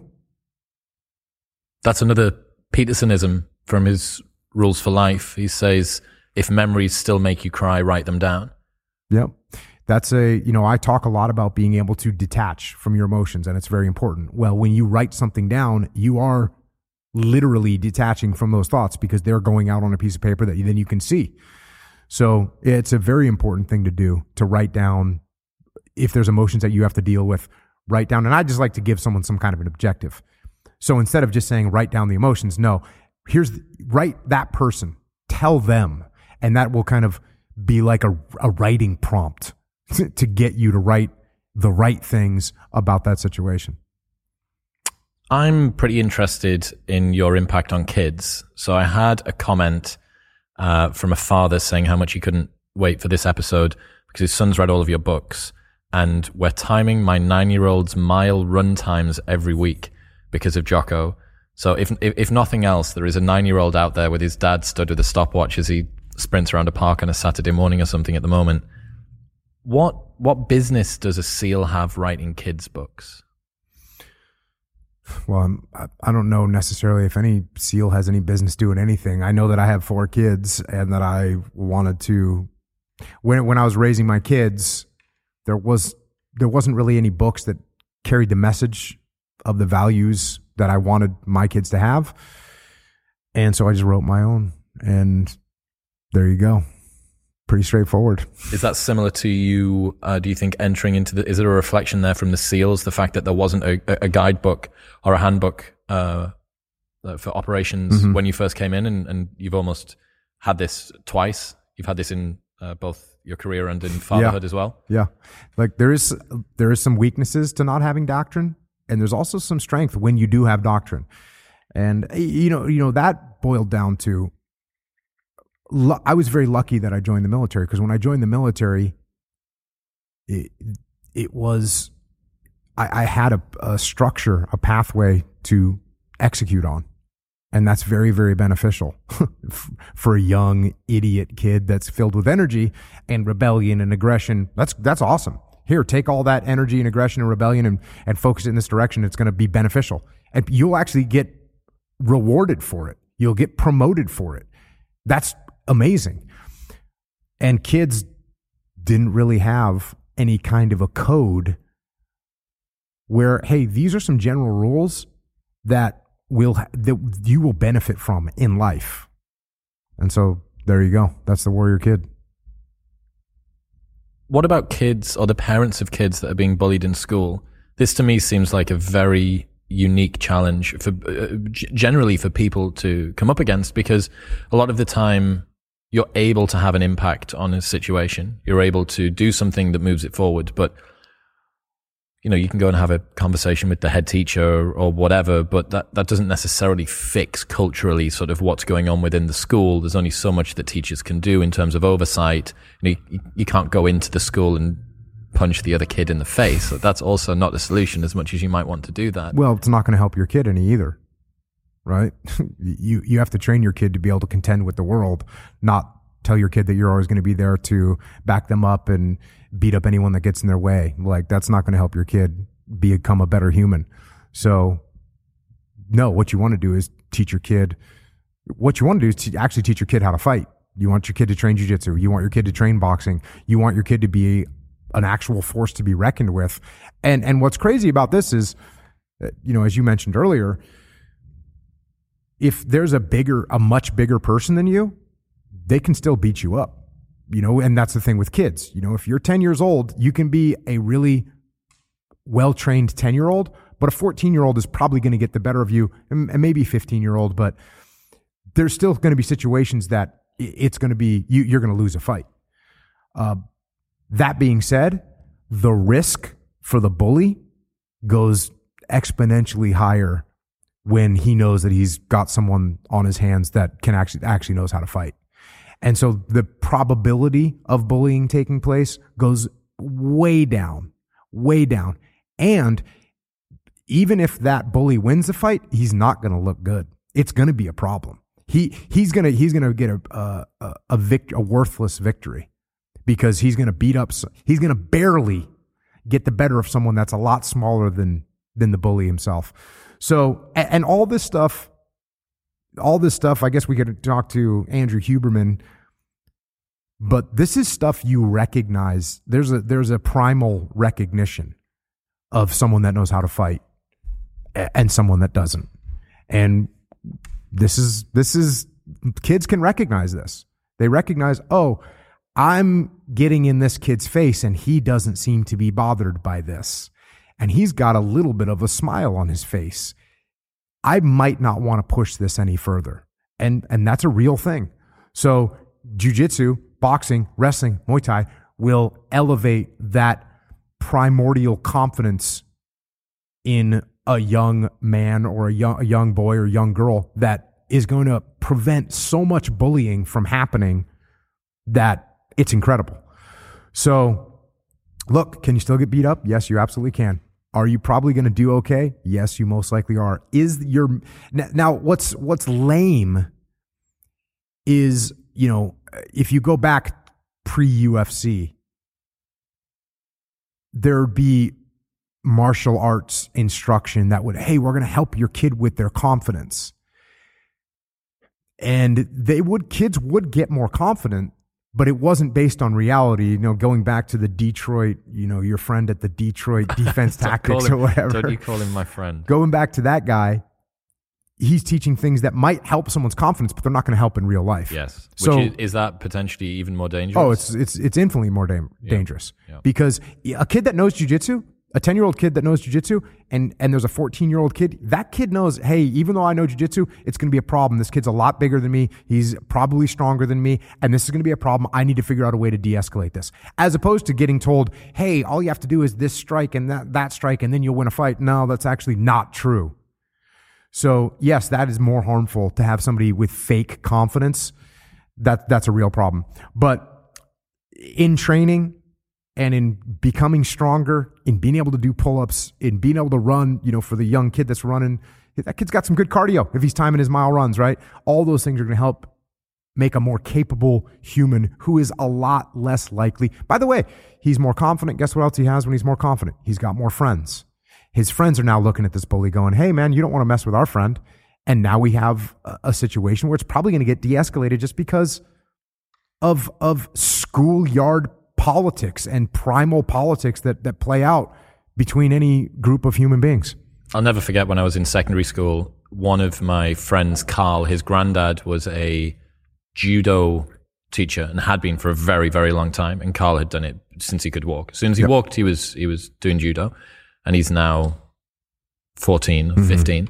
And are one of those kids in school that must have hit puberty at 9 mm-hmm. or something. And this guy's huge. And he was one of the, the big bullies in school. And I'll never forget that he squared up to him and Carl was grinning in his face, yep. smiling in his face, just couldn't wait for something to happen. And I think that that kind of highlights one of the main differences. Like getting in a fight is probably not that bad as a kid. In fact, it could be a, a useful formative experience to make you, um, to educate you in the future about what it feels like to be in a physical altercation with people. The thing that's concerning is the fear around the fight, right? It's the anxiety and, uh, uh, and the worries about the bullying. So in a way, yes, the skills, you need to have the skills that actually back up. You don't want to have a reality which is detached from what you predict is going to happen. But one of the most important things is to just feel comfortable in a situation that is going to become dynamic. 100%. Uh, you know, I, I, I tell this when I start talking to women about self defense. If you have never had someone grab hold of you, the mental hurdle you have to get over just to be able to respond in an adequate way is immense. That mental hurdle is immense. If you do jujitsu, someone's grabbing a hold of you 27 times a day on the mat. They're grabbing your neck, they're grabbing your arm. You're totally used to this to this close proximity combat that you're entering into. So, yes, a huge benefit of training to fight is that you don't have any mental hurdle to get over. Your friend that trained judo his whole life, he was just ready to rock and roll at that point. There's no fear whatsoever. This is what he does every single day. That's again a, a great reason to get out there and train. It's kind of like a superpower. Uh, yes, it's 100%. Jiu-jitsu is 100% a superpower. There's no doubt about it. I mean, it's 100%.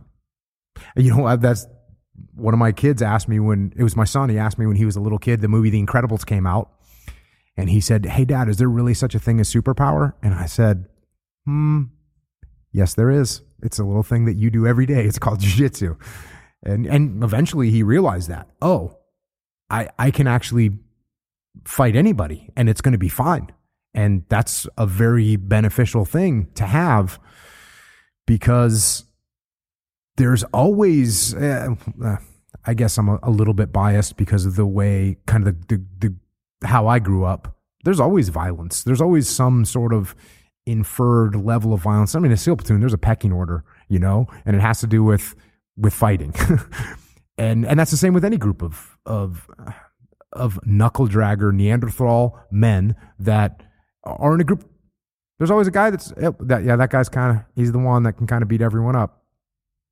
It's the way it is. So I'm sorry that it's that way. I'm sorry it's not a cerebral contest, but man. Well, there's only two forms of communication. One of them is words, and the other one is violence. And when the first one fails, that's when the second one comes about.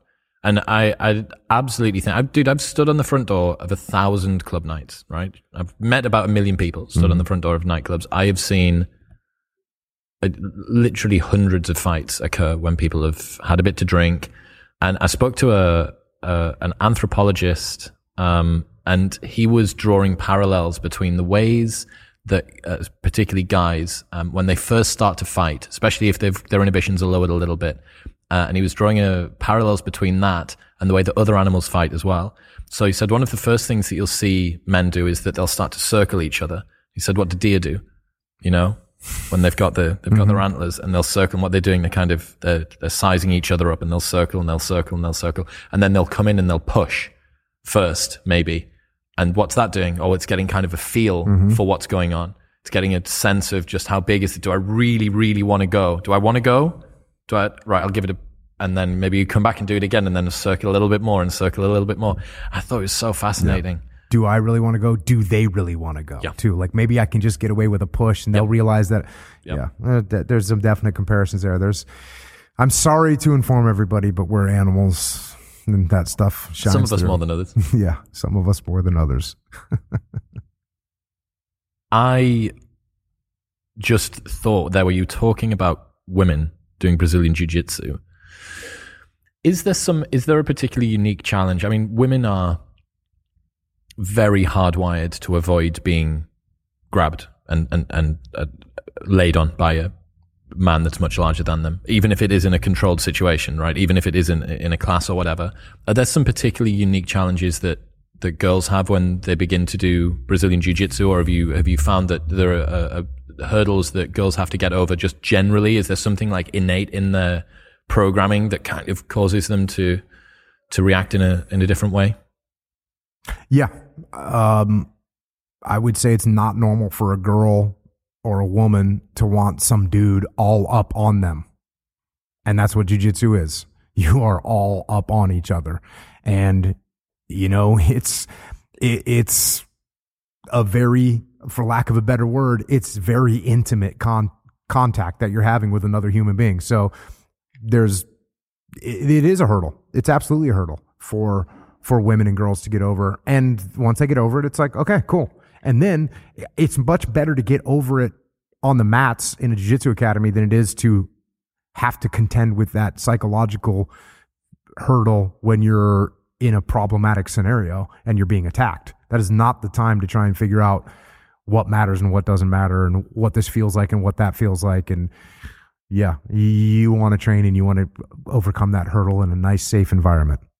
Thinking about the bullying topic i was considering about what that causes in later life. So i had a, a bit of a tough sort of school upbringing with bullying and stuff like that. And i was thinking about it reflecting on it a lot and i realized that a lot of the things that that created downstream in later life are the things that I most value in myself. And this has been a very difficult thing for me to, to kind of pass, to just work out like, hang on, if I, do I need to thank the bullies in a way? Have they created some of the things in myself that I most value? So for instance, um, moved out to America to come and do the podcast. That has only been afforded to me really because I, I don't care about being solitary. I don't care about being on my own. I don't care about taking risks because for a very long time I was in any case on my own and everything was a risk. Going to school was a risk or going out for lunch was a risk or whatever. And then thinking about how thinking about how I uh, notice certain things right. Uh, I went to a party not long ago and was obsessed about the fact for about the first five minutes, obsessed about uh, half of the people had taken their shoes and socks off, but half of the people had only taken their shoes off and left their socks on. But the reason that I was paying so much attention is because in school, I would obsess over um, the way that certain kids had their hair cut or the way that they would carry their bag or the way that they would do their tie because I was sure that that was the reason that they had friends and I didn't.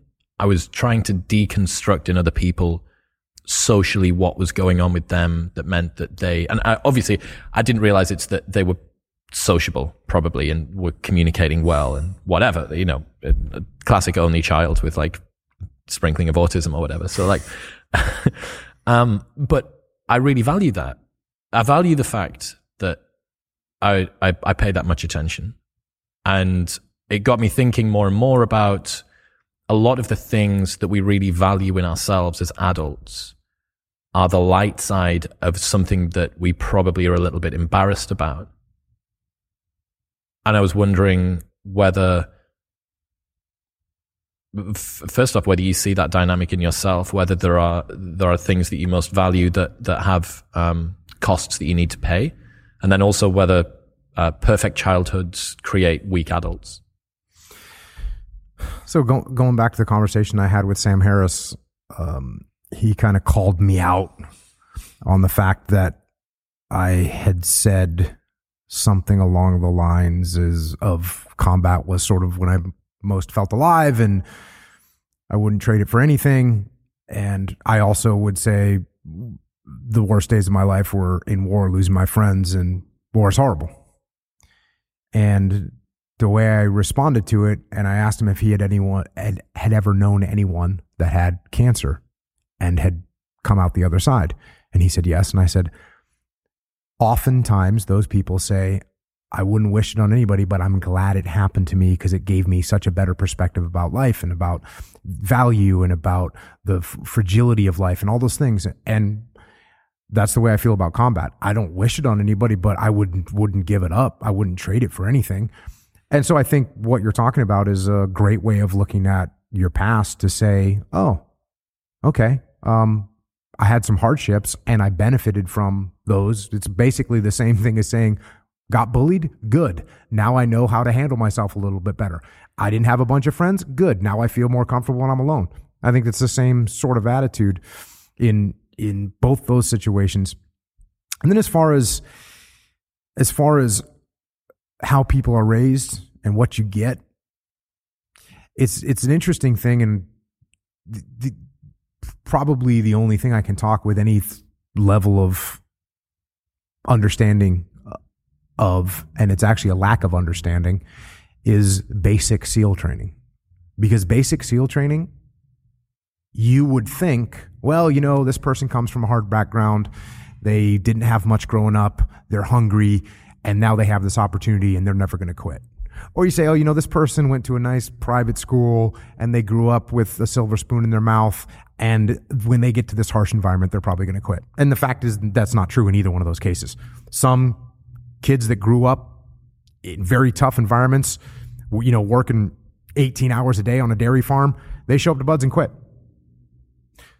And, and some kids that grew up, you know, working 18 hours a day on a dairy farm, they'll never quit. And some kids that grew up with a silver spoon in their mouth, they show up and quit. And some kids that show up with a silver spoon in their mouth, they never quit. So I think there's some inherent characteristic of a person that it, your environment plays a role, but it can be overcome by determination. And I think you probably have a lot more control over what you do in your life than your background does. That is the, I think, the genesis of uh, why I love agency so much, why I love the ability to live your life by design, not by default. The fact that you get to forge whatever the path is that you want to go forward. Like that to me is, especially as someone that, like I say, maybe grew up feeling feeling a little bit helpless.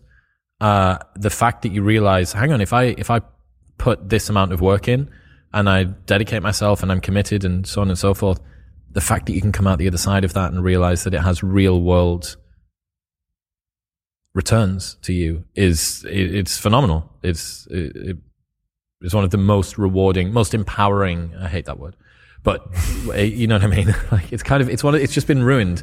Like empower empowerment has been ruined as a word, but it's actually really useful, and I can't use anything else. It's it's it's good. It's a it's a great feeling.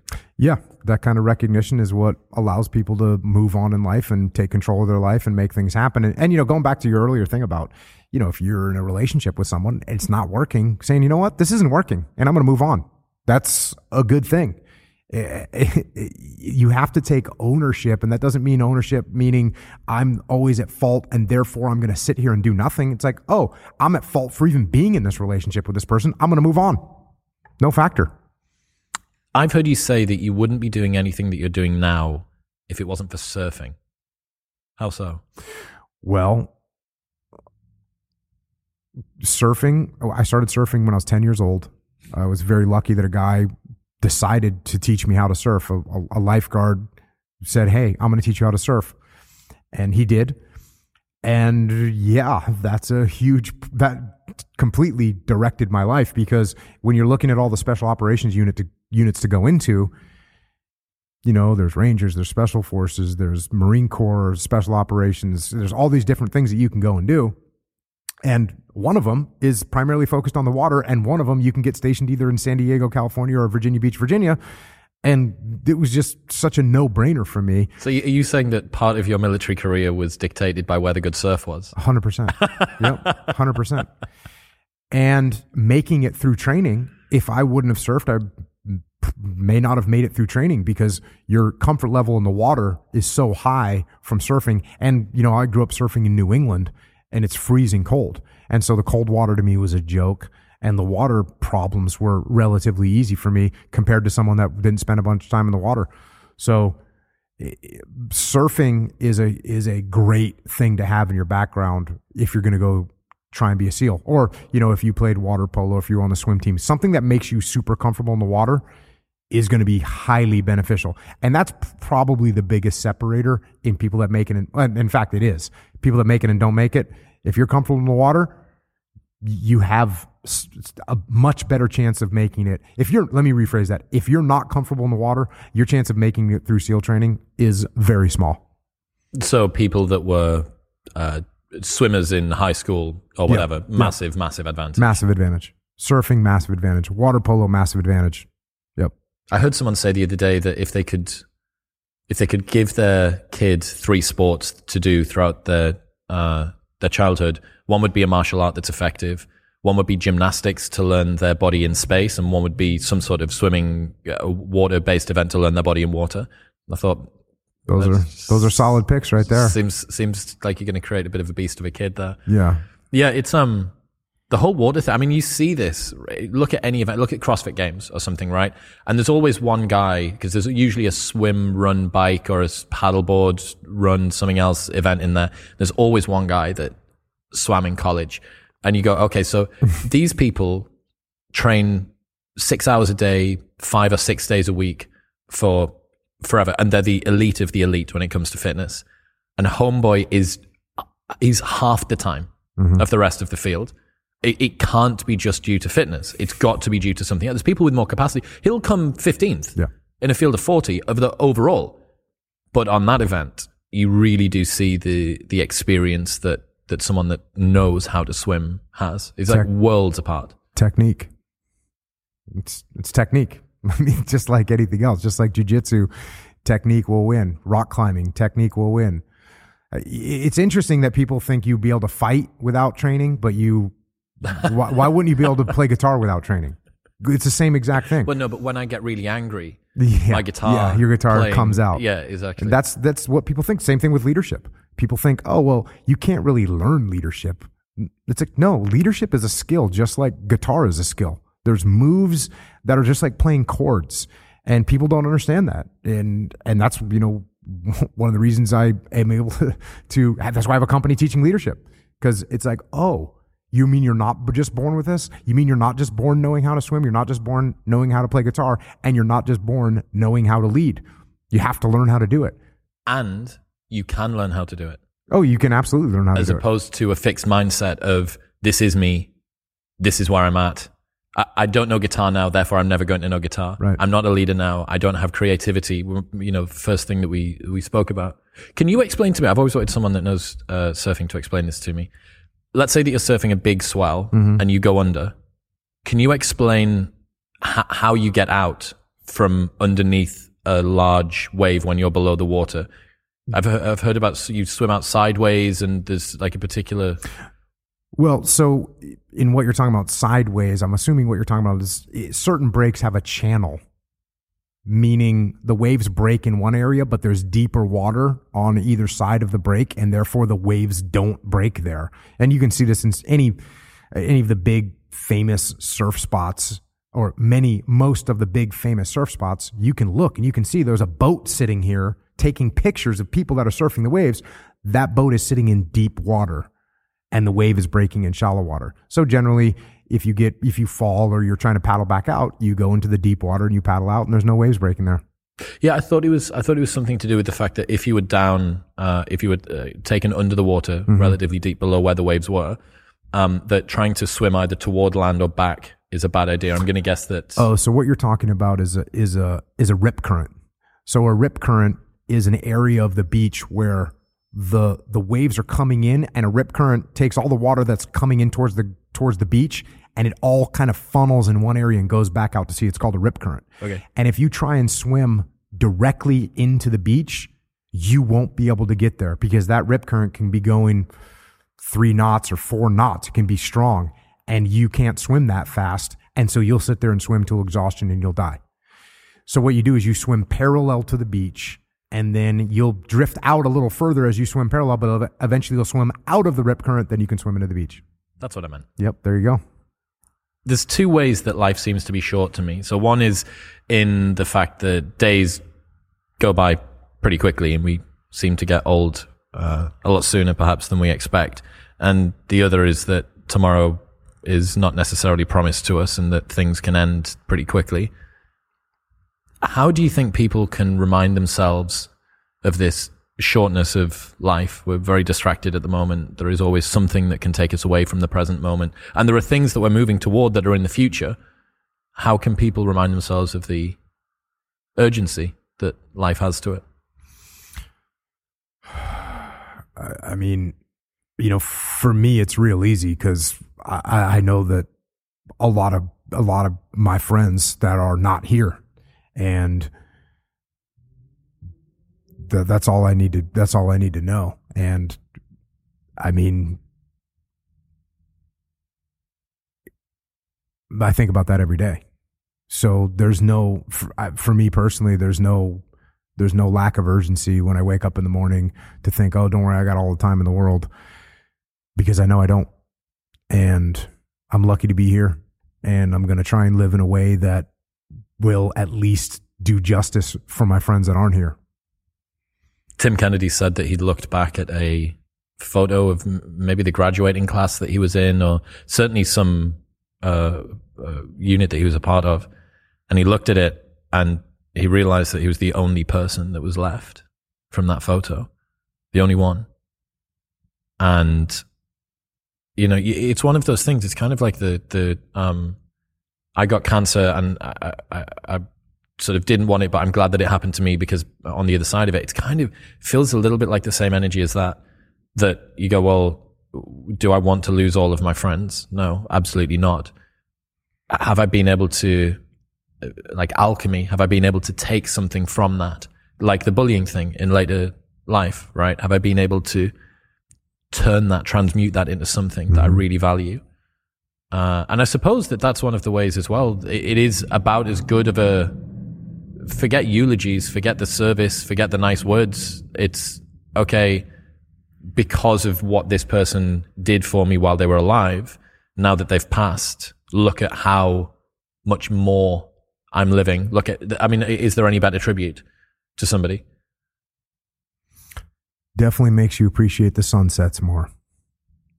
We were watching it last night. It's very, very nice over here. It is indeed.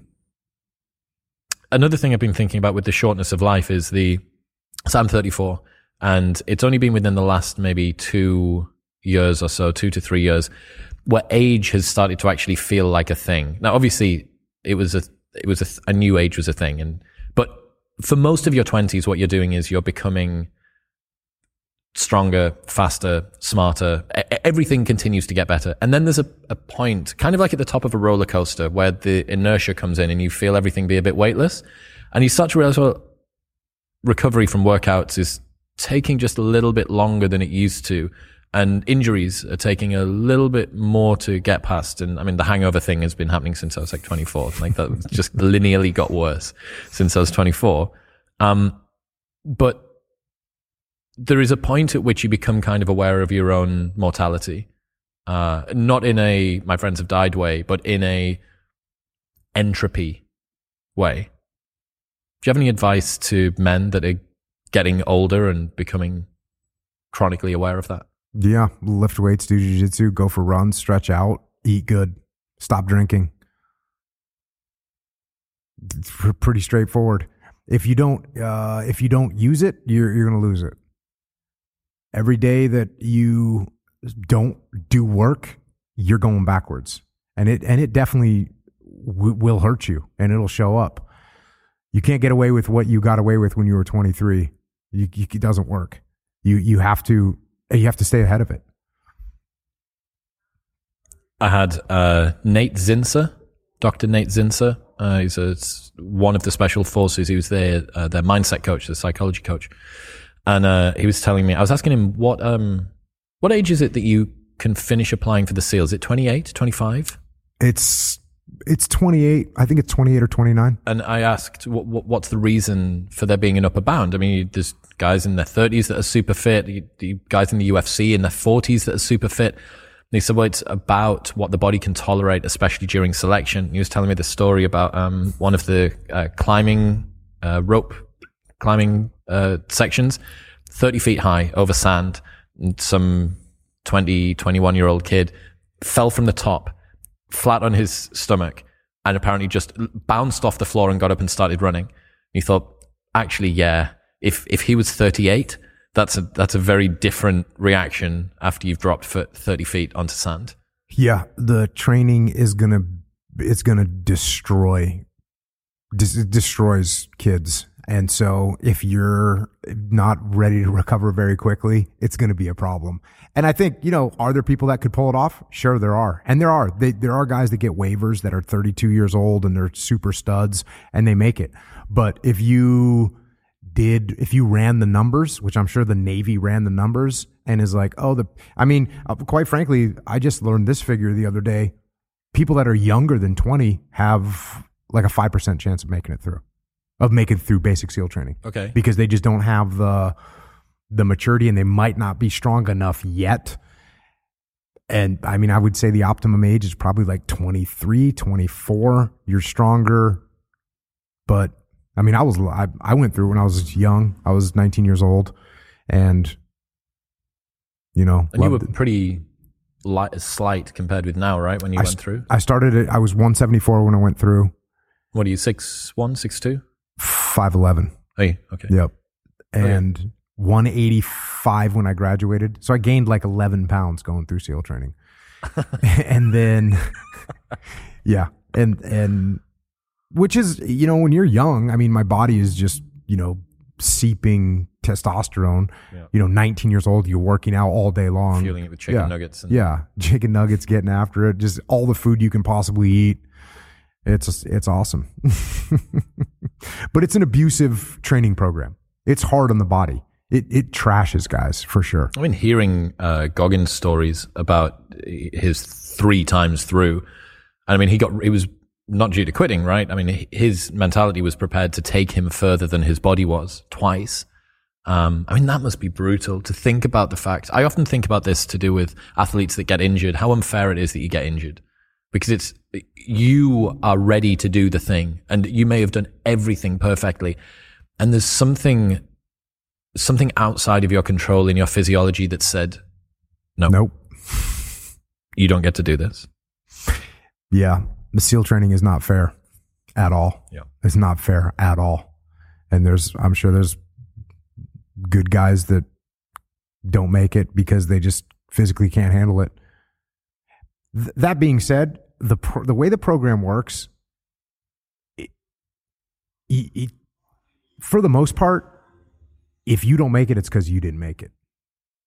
Like they have There's guys way that- more people that ring the bell than have blown out knees or whatever. it's it's 80 it's probably 85 90% that ring out 10% that get some injury that is incurable uh, because they'll let you heal up they let guys stay there for a while to heal up um, but yeah it's an abusive program Say that with a smile on your face.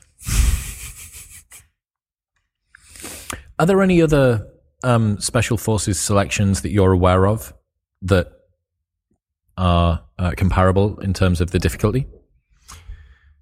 they're all they're all hard they all have their own tests and they are all screening out a bunch of people and i've only been through one and they're all they're all different ways of beating you up. I mean, mean, you know for instance ranger school you don't eat a lot.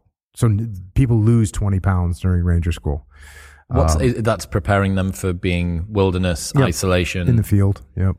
Um special forces has its own things to push you. So everyone's got their own little techniques of getting rid of guys SAS is a lot of orienteering. It's a lot of Yep. Beacons. It's up and down hills, heavy Bergen packs. Yep. On your own. No, you don't know how much time you've got. They just say, do your best. You, oh, you Try not to let us catch yep, you. You didn't make the time. You're out. Which I mean, is, you didn't know what the time was, but You didn't know what the time was, but it wasn't fast enough. In SEAL training, you you're not allowed to wear a watch.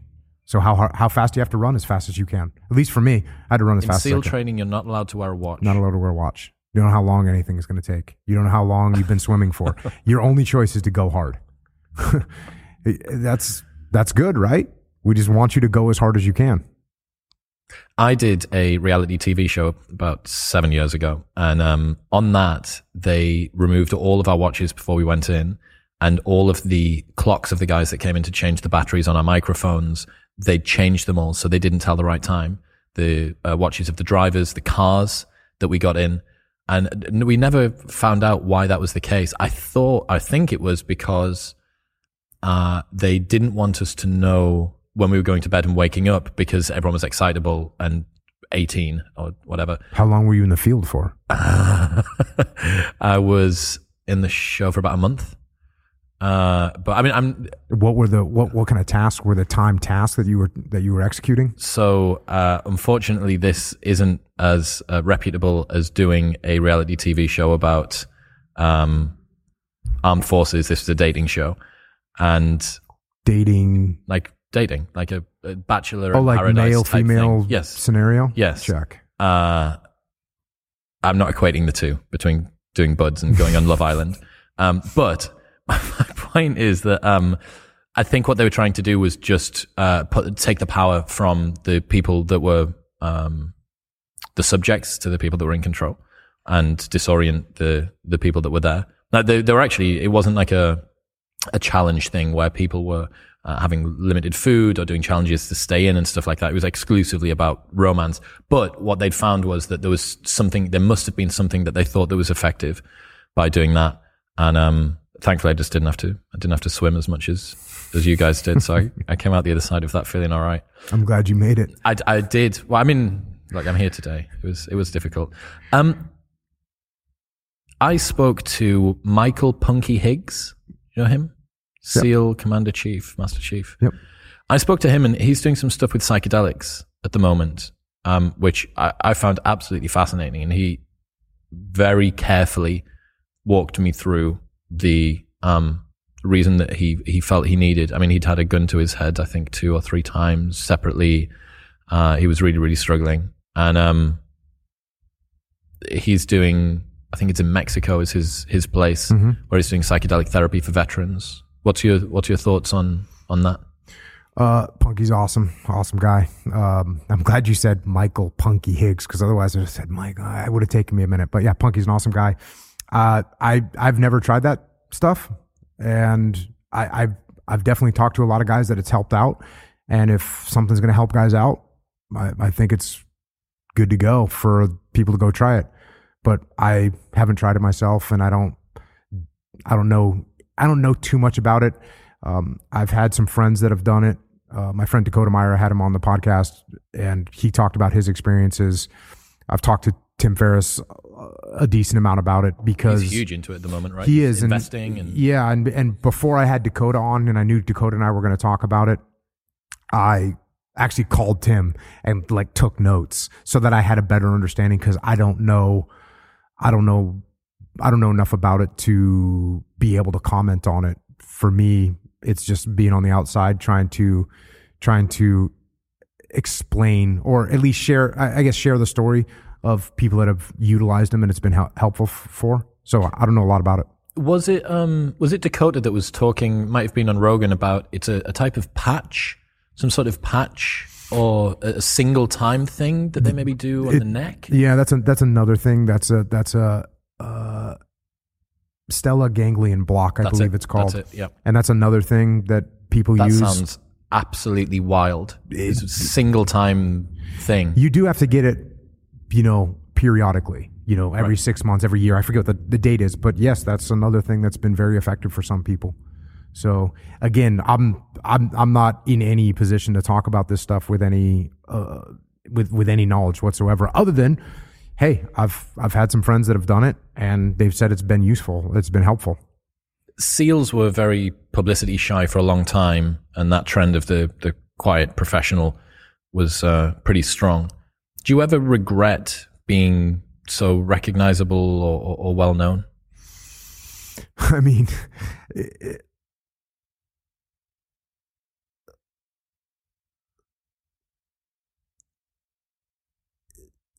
I spent my whole life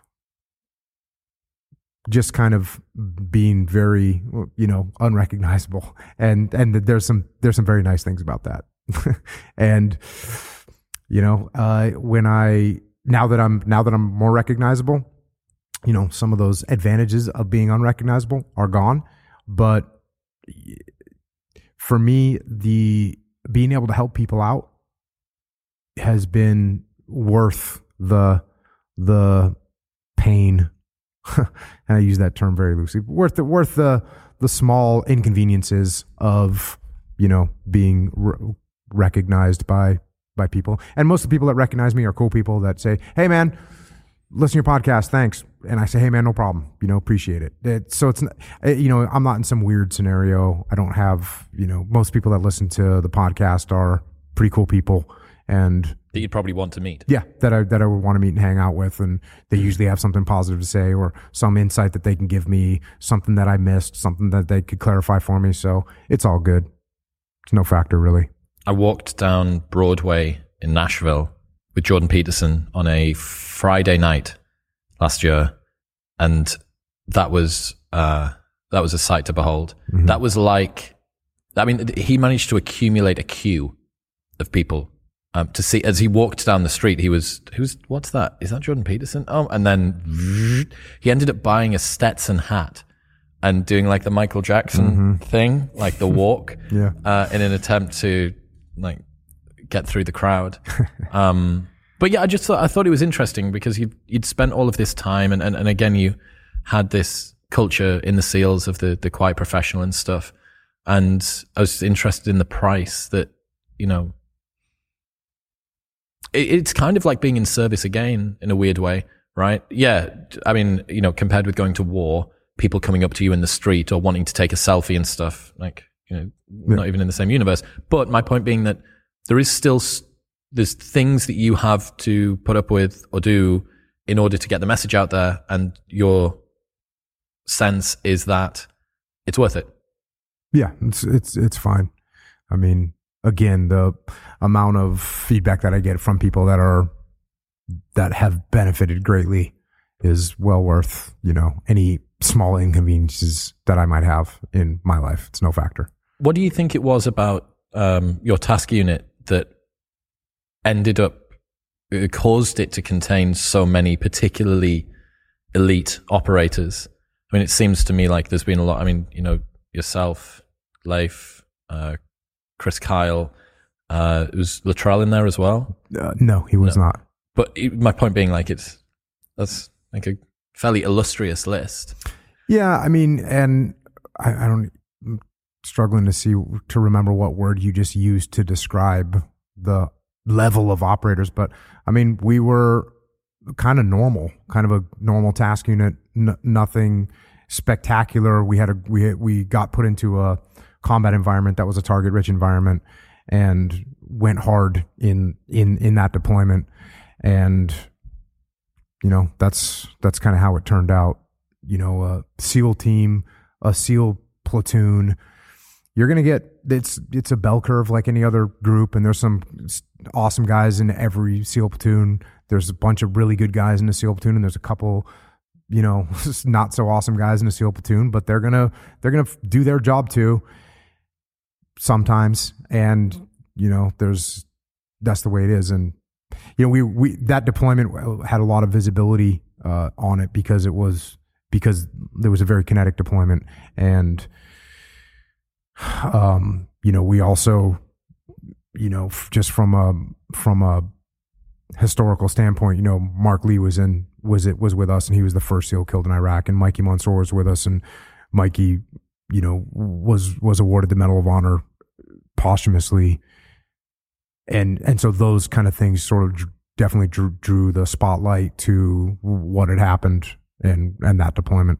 What was Chris Kyle like in real life?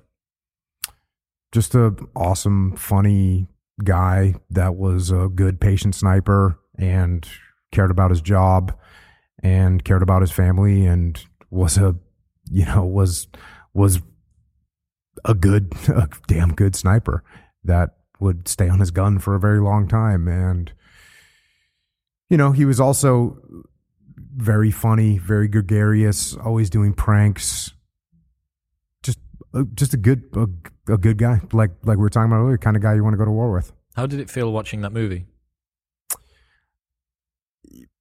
You know, it's it's it's a Hollywood movie, and I I I kind of went into it with rudimentary understanding that this movie's not going to be some documentary depiction of everything that happened. Yeah, they have to take a guy and take his whole life and take multiple deployments and condense that all down in a very short time period. They got to take a a very complex combat situation and bear and and distill that down into like good guy, bad guy. And and and that's what they did and and I you know um also trying to show the the sacrifices that the families make and how hard it is on the families. That's was probably the most important part of the story. And so it was, you know, I watched it and and kind of as I watched it, I kind of understood those things, and you know, like that was that. To me, the conversation around the family of servicemen and servicewomen families um, is is definitely one that 15 years ago I don't remember thinking about as much, and now is one of the things that's at the front of my mind. That when you have somebody that goes on operation and serves, it's not just them that pay the price, and it's not just them and the support units that are out there, and the drivers and the people on the ground and the fixers and the translators and stuff. There's a literal army of people back home as well that have to pay sometimes just as high of a price. Yeah, um, in some cases higher. Um, you know, when you when I'm on deployment, I know what's happening. I know what is going on. I know what the risks are. I know what I can do to mitigate those risks. My my wife, my kids were too young to understand, but my wife, she knows what the risks are. She and well, let me rephrase that. She doesn't know what the risks are. She doesn't know how we're mitigating risks. She doesn't know what it's like on the ground. So it's very easy for someone in the family to start, you know, believing the worst things that are happening. And every, you know, when you see that there's a casualty in Al, there's two Marines killed in Al Anbar province, or there's four Marines killed in Al Anbar province, and you know that the vast majority of those casualties are taking place in the city of Ramadi, which is where your husband is, that can create some, that can create some, that can create some drama in your head. And that can make that deployment worse for the family at home than it is for the, the guy that's on deployment think about whenever you've got a missing kid and what is it that the parent are, are missing anybody, right? When the family of that person are doing the press tour, uh, trying to appeal, the thing that they all say, even if it's been five years, I just want to know. Mm. Because the open loop yep. of being uncertain about something is literal torture. And yeah, I can imagine that by not knowing, it's not like you're WhatsApp messaging every couple of hours. Yeah, good. Just got to Ramadi. Bit hot here. Uh, here's a selfie. Like that's not that's not the way that it works. Nope. Nope. So they don't know what's going on, and fear of the unknown is a thing. And so for the families back home, it can be very very difficult for sure. Would you ever run for office? Does that call to you at all? I I certainly hope not. Yeah, I don't, I don't, I don't want to get involved in politics, and you know, I don't think it's just, just just a disgusting sort of life, and you know, my I have friends that are involved in politics, and it just doesn't seem like that. Uh, doesn't seem like what I'd want, I'd want to do um, in my life. What about running a school? Obviously, you've got the stuff that you already do with kids. Yep. You have that that foot in the door. Tim has got his thing up yep. in Austin. Yep. Does that call to you? Yeah, and I've I've got people that are you know again Tim and I talked about this, and Tim's doing an awesome thing with his school, Apogee Cedar Park. So, and look at it, it's, it's outstanding. So, with the Warrior Kid thing, I've got some uh, some irons in the fire on that right now. Yep. What would you add into, or what would be the, uh, are there any big differences that you think would be made in a school syllabus typical to what you're aware of at the moment if, if you were to be the person that was oh yeah in charge? Yeah, 100%. Of course. Changes to the civilian school yeah. syllabus? Yeah. Oh yeah. Like absolutely. What, what would you change? Uh, basic survival skills, right? How to start a fire, how to put out a fire, basic basic trauma medicine, how you do first aid, just those kind of things, how you change the tire on a car, basic plumbing, basic electrical, like some life skills that are very beneficial, working on engines, those kind of things. And those those are things I would add to the curriculum. Obviously, jujitsu would be in the curriculum. I was going to say, if you were to do that, I would be so interested. If if everybody was, if PE I don't know what you call it out here. Yeah, we call it PE. PE. Yep. Uh, if PE was um, heavily pushed toward learning combat and learning martial arts, I would be fascinated to know what happens to bullying rates in schools. Yeah. Oh, if everybody knows that everybody can go. Yeah. Well, there's also there's a natural pecking order that gets established, and it is what it is. The thing is, I've, I've said this: jujitsu will not only help you from get getting bullied, it will also prevent you from becoming a bully. Because when a kid's doing jujitsu, they realize, oh, I'm a little bit bigger and stronger. I can take this person, but there's someone that's bigger and stronger than me, and they can take me. And so it it helps on both both fronts. What about um, working on movies? Obviously, we've had Cowboy Cerrone, Gina Carano. They're people that have moved across into the movie industry. Would you be interested in that as a, a, a writer, or maybe even as a as a person in front of the lens? Yeah, I mean, I've I've got some some forward motion on both Warrior Kid right now and on the novel that I wrote called Final Spin. So the, both of those are being are moving forward in the in the movie arena.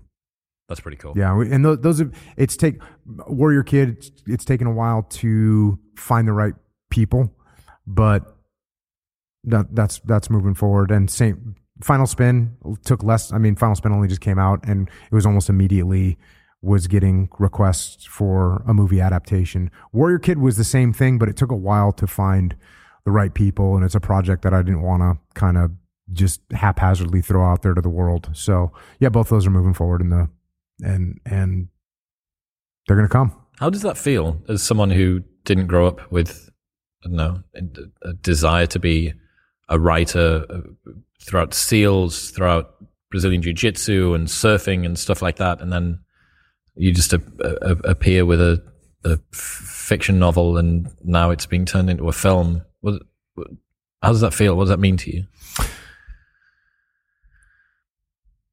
I mean, I have so many stories in my head that's kind of crazy. That's the one that bubbled to the surface, and there's a bunch more that come up on a daily basis. That it's just a matter of which ones I'm gonna take the time to put onto paper. And uh, you know, I, I don't know. I I don't I, don't think about that kind of stuff too much. Um, I'm stoked. You know, it's very cool. Um, it's it's cool. I like it it's it's it's going to be cool to watch this thing get made, and I'm stoked about it. That is a byproduct. The fact that you don't overthink, um, you don't think too much about the situation itself, I think is a byproduct of someone that has a lot of forward momentum. I think that when you've just got lots of things that are happening, um, you by necessity you just focus on whatever's next in front of you. Yeah, earlier you were talking about thinking about whether you're going to be successful or not and I, oddly enough, I don't really, I don't really think about that. I don't think about how's this book going to do? How's this, is it going to get turned into a movie? I don't think about that. I just kind of go. And I, so I guess, yes, I agree with you. You're the forward momentum piece. I'm kind of moving forward and, and people that work with me, they know that I'm like on to the next thing. All right. Hey, cool. That thing's, that thing's got some trajectory. It's going in the right direction. Cool. I'm going to go on to the next thing and, and keep moving forward. I spoke to Huberman a couple of weeks ago, uh, and I brought up with him about the fact that um, he's got tattoos that very few people have have seen. Although there are photos on the internet. There's one of him in an uh, octopus t-shirt, looking like this. Um, have you got any tattoos? Am yeah. right in thinking that you've got one? What What is it? What does it mean? I I, I got a tattoo when I was a kid. Like you know, I was in the hardcore scene, and and you know, we all were getting tattoos, and and so yeah, I got a tattoo. It's like a, just a kind of a random design on my back. Uh, no real.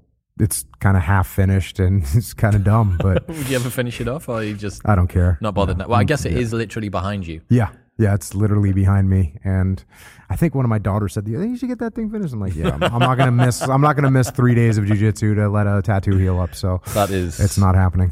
So I know that you're a fan of the uh, Thomas Sowell quote where he says, "There's no solutions, only trade-offs," and this is something, in a roundabout way, that same concept is probably one of the most meaningful things that I've learned this year.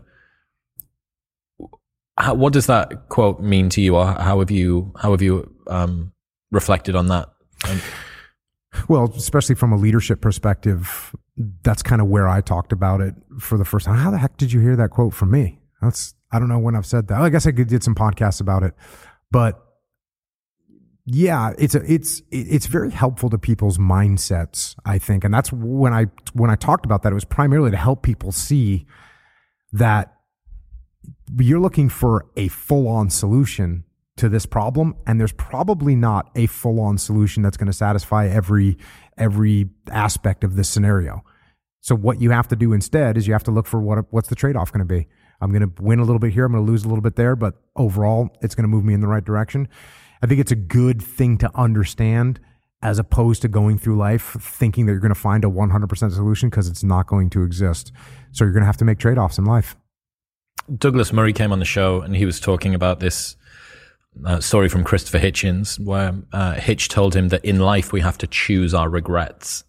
And what he meant by that was the fact that opportunity cost demands that you're going to have regrets. And I'd always thought that regrets were a, a bug, not a feature of life. I didn't realize that they were baked into the literal fabric of how we exist. So you could make the perfect decision. Yep. And still look back and have regrets about not making the other one simply because of that open loop that we were talking about before. Yep. You don't know what the other thing could have been. And I was like, okay, so, well, that's interesting that re- regrets are a, a feature, not a bug. But what does it mean that you need to choose them? Okay, well, given the fact that regrets are baked into the fabric of life, when you're making a decision, one of the things that you need to consider is which of these regrets can I live with? And which of these regrets can I not live with?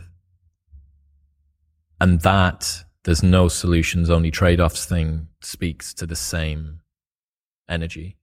100%. You, do you own a house? Yes. So when you're, the, a real estate agent told me this years and years ago.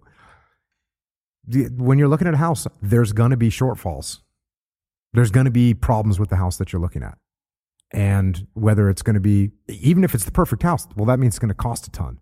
So that's the trade off that you're going to make. And so what you have to do is you have to break down, like what you just said. Hey, listen, I wanted a bigger yard, but this one has a huge garage.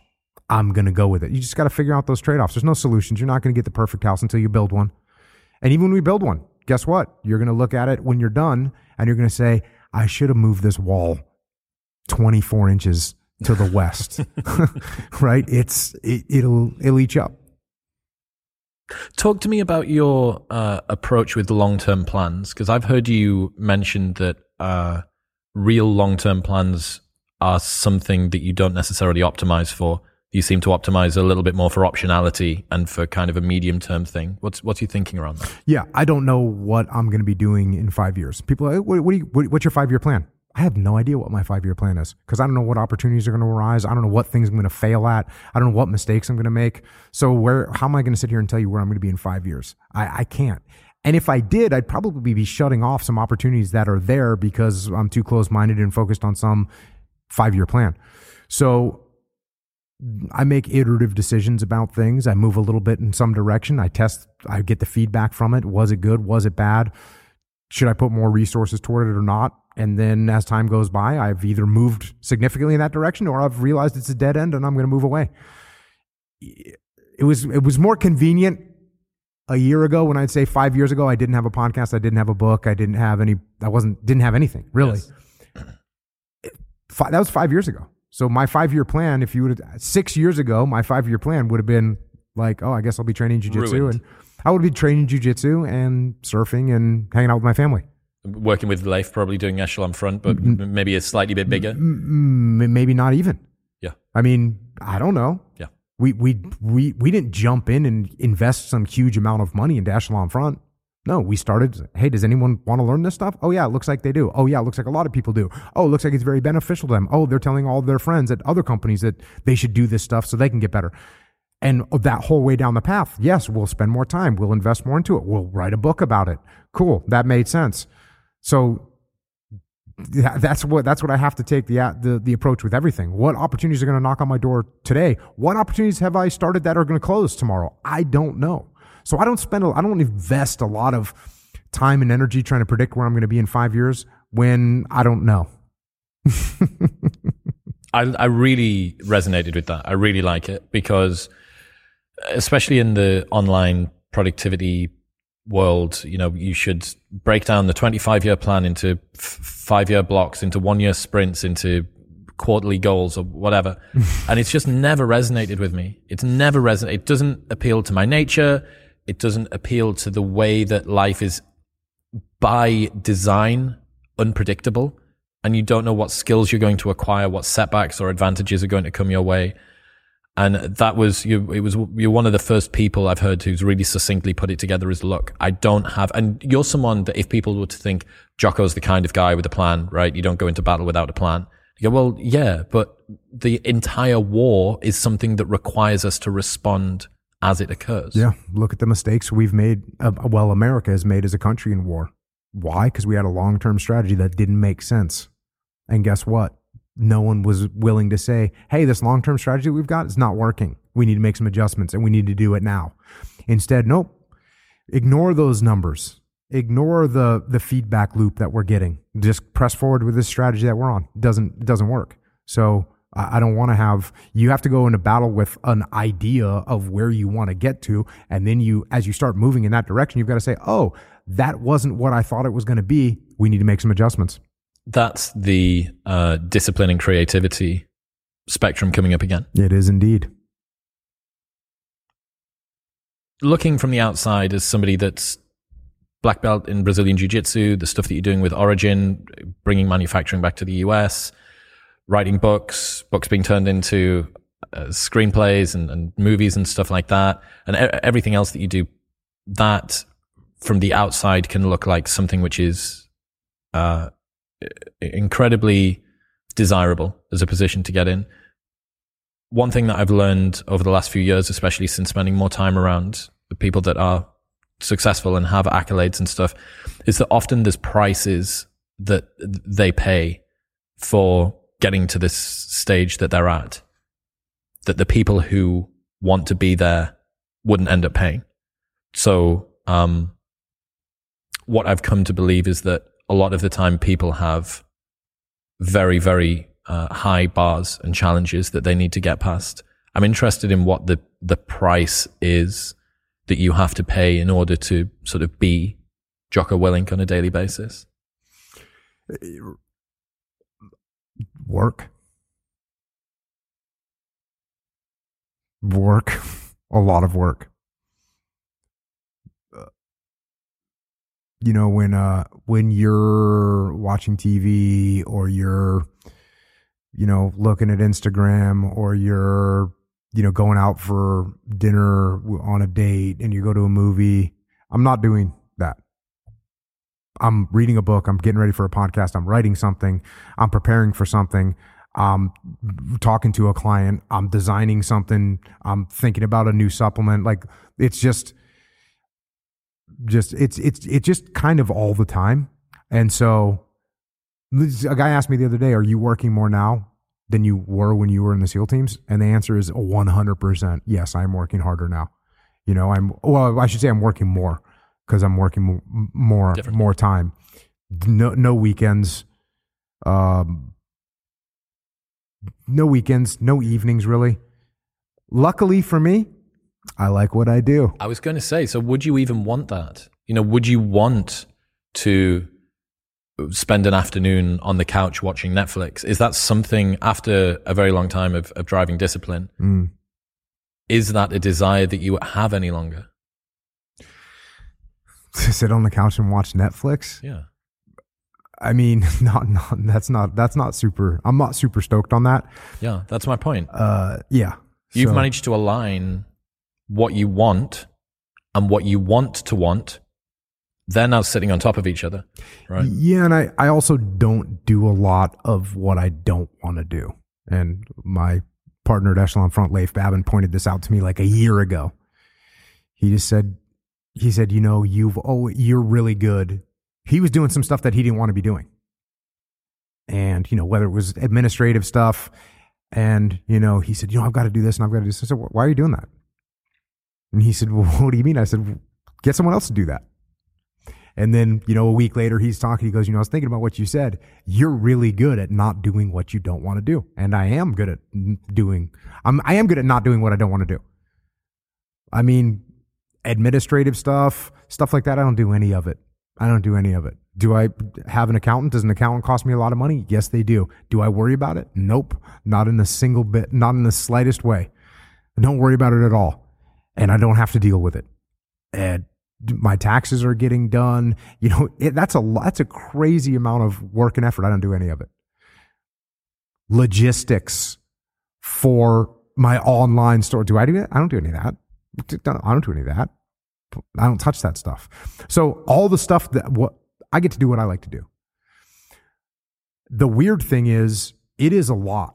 And and and mo- it's it's going to be it's it's challenging for people to do it's challenging for people to do. It's challenging. It's challenging. You know, uh, you know, my wife, she's like, you know, I said, well, that's not. I, I said, you know, she'll say like, well, what about what about this? And I'm like, well, I'm not going to do that. And she says, you're not normal. You know, and I said, okay, fair enough. She doesn't think I'm. She doesn't think I'm normal, and I think she's probably right. I fear she may be right as well. Yeah. I, so, what's the principle there that that people could take away? Is it to try and outsource the things that you don't want to do? Especially, let's say that it's someone that's growing a business or that is um, beginning to get themselves to the stage where they have the resources to be able to do this as quickly as possible. give away the things that you don't like to do to people who can do them? Yeah, and and there's certain things that only you can do. Yes. Do you do those things? Yes. And let other people do things that other people can do. And and and look, I'm I'm also, you know, if you want to get straight business business tactical, I tell people all the time, you know, you you keep things small and you let the demand signal increase and you grow as the demand signal increases. And as opposed to what? I'm not, I, I don't jump in and say, oh, I don't like doing paperwork and I've got a business that I've had for three months. And so I'm going to hire someone as a, as a CFO to run my accounting right now. No, I'm doing that stuff. I'm doing that stuff until we have enough income to comfortably say, yeah, we can get someone else to do this now. And I can then focus on what I'm good at. So I've done that with all my businesses. Start small and grow. As the demand signal is there, grow. And, and you know, I've done things that w- did, didn't work. And luckily, I didn't invest a bunch of time and effort into them because, hey, I'm I'm going to be wrong a lot. And so just because I think something is cool doesn't mean other people are going to think it's cool. I happen to like some random thing and some people might not, or a lot of people might not like it. So I'm not going to overly invest in something that, I, that people might not want at all. Thinking about uh, the stuff that you can afford to outsource and the things that you can't, I think a good heuristic is what you've just said there. So, what are the things that only you can do? Yep. Only you can do your podcast. Only I can do my podcast. Precisely. Only you can write your book, books, yep. etc. Uh, another one that I learned the other day from Leila Hormozi is a lot of the time, let's say that someone's got a, a company, a sales company selling software or IT or whatever. One of the first people that they'll bring on is a salesperson and then they'll begin to do operations. And she said, well, hang on. That's the thing that brings the money in. That's the thing that gives fuel to the engine, which you're hoping will drive everything else. So I do think that there's another element that I learned from her, which is do not outsource the thing that drives the revenue. The thing that drives the revenue must be protected at all costs. And if that thing is you, and another element that links back to what you just said there, if that thing is your motivation, how can we protect the motivation? Well, my motivation is waning to do the thing, to write the book, to do the podcast, to, to give the speeches, whatever, because of the amount of administration. Okay, let's lean into that even more. There's, that's the point of highest uh, leverage for us. Yep. Get that blockage out of the way. Yep. Yeah. And I have all kinds of people that do all the stuff that I'm either A, not good at, or B, don't want to do, which is beautiful. You know, it's a beautiful thing. That's decentralized command. It's the fourth law of combat leadership. You know, like, hey, how, how, what's going on in? We have five factories right now at Origin USA, right? Where that's are they? Three in Maine, two in North Carolina. So that's an incredible amount of logistics and and I mean just leadership that's going on inside those. And the technical aspect of weaving cloth and sewing and setting up lines for production. That's incredible amount of work and effort and knowledge that I don't have any expertise in whatsoever. Guess what? I have a team that does. I have people that are awesome. And so that's what's going on. Echelon Front, we have scores of clients and they need help in leadership. I can't teach them all. Guess what? I have a whole team of people that has their own experiences and they're out there every single day teaching clients the, the leadership lessons that we know. Jocko Fuel, same thing. You were asking me earlier, like what goes into making these things? Oh, am I giving strategic guidance about what I want? A hundred percent. Am I taste sampling? Which by the way, there's a good example of something that didn't work. You know, the first, we, we made an energy drink. The first version of the energy drink was based on my taste buds.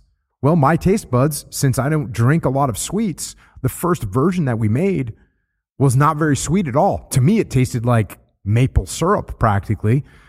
But we, I had to open my mind and get feedback, and people were like, "No, actually, this doesn't taste good." Okay, well then let's change it. We just changed. We just changed every single flavor starting now, but that took that took trial and error of me saying, "Wait a second, I love the way this tastes," but seven out of ten people would "Yeah, it's okay." Three out of ten people would say, "This doesn't taste good at all." That's that's not a that's not a success.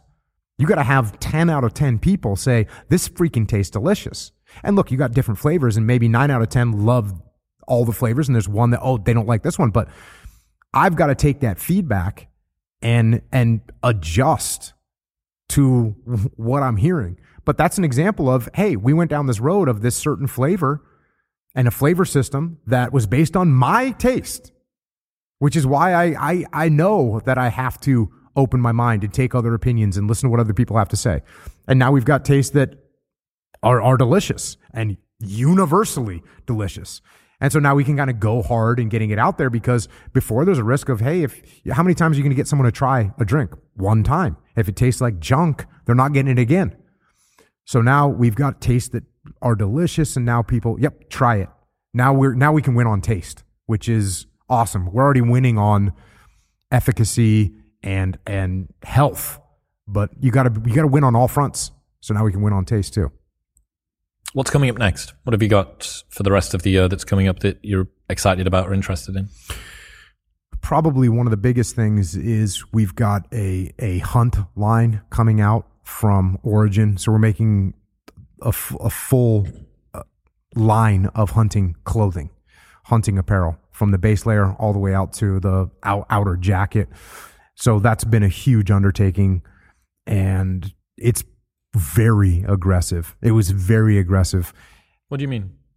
Trying to get that done in a short period of time was very aggressive. And the reason we are able to do it is because everything's in America. The reason we're able to do it is because we are able to literally make, a, make a design change and have it 15 minutes later for testing. You can't do that when you're working with an overseas company. It's, it's impossible. It's at a minimum, if you're flying it, it's going to take three, four days, four or five days to get back. It's got to get in line. You, you don't control the line. It's, it's a travesty. But we were able to, because we're all manufactured here and, and the material that we're used is from here. So we don't even have to wait for some material to ship from overseas. Everything is 100% American made. So that was a, a huge undertaking. We're starting to get to that point where I think I'm getting my first uh, set of the kit here in another week, and then it'll be going into production. So that's pretty cool. You know, we have a, a an online training academy. So the, the leadership thing, again, you know, we talked about leadership being a skill. Just like you can't go to the gym in one time and get in shape, or you can't train jujitsu one time and now you can defend yourself, or you can't pick up a guitar one time. It's the same thing with leadership. You can't just sit through one seminar or read one book and go, okay, cool, I've got. It. I mean, imagine if you picked up a book on guitar and you read it and now you thought you were going to be able to play guitar or you read a book about basketball and now look you would get the concepts down you would understand what you're going to be working toward, toward but it's a legitimate skill that you have to employ in scenarios to get better at and so in order to in order to make that happen and it was again a little bit of a blessing from covid we had created an online platform for a client that had 157,000 employees worldwide, and they wanted us to train all their employees. And so I said, hold on a minute, because that would have basically been the dedication of the entire team at Echelon Front to make that happen, traveling. And so we had created, before COVID, we had created an online training platform. And then as that, as COVID hit, we immediately said, okay, looks like we're doing this stuff virtually. And what was beautiful was the entire world was was made to do virtual interaction. Whether it was talking, I, knew in Easter I had whatever Easter dinner with my parents via Skype call or Zoom call or whatever. And I said, "Yep, this is the this is the norm now. Everyone's going to understand the capability the the benefits of being able to utilize video interaction. Because before that, before COVID, it was it was rare. I mean, how many video calls did you do before COVID? Apart from for the podcast, it was my input from that. Uh, up until COVID, video podcasting was seen as a second-rate thing to do. Right. I, don't get me wrong; I would much rather sit down, but especially as a fledgling creator coming up, I didn't have Joe Rogan money, right? right. So I couldn't have a nice studio or fly guests out or do whatever. Um, so for me, that was how I was competing. Then everybody had to do yep. it. Yep. You, you, you want to keep your show going? You want to keep publishing? Completely flattened the field. Right. Which meant that what are we competing on now? Oh, well, we're competing on the quality of the conversation. We're not competing on how fancy the studio is. Yep. Well, that's interesting. And so, as that happened to you, and as it happened to every family in America that suddenly realized they were going to utilize and they understood the technology now, because there's a technology barrier.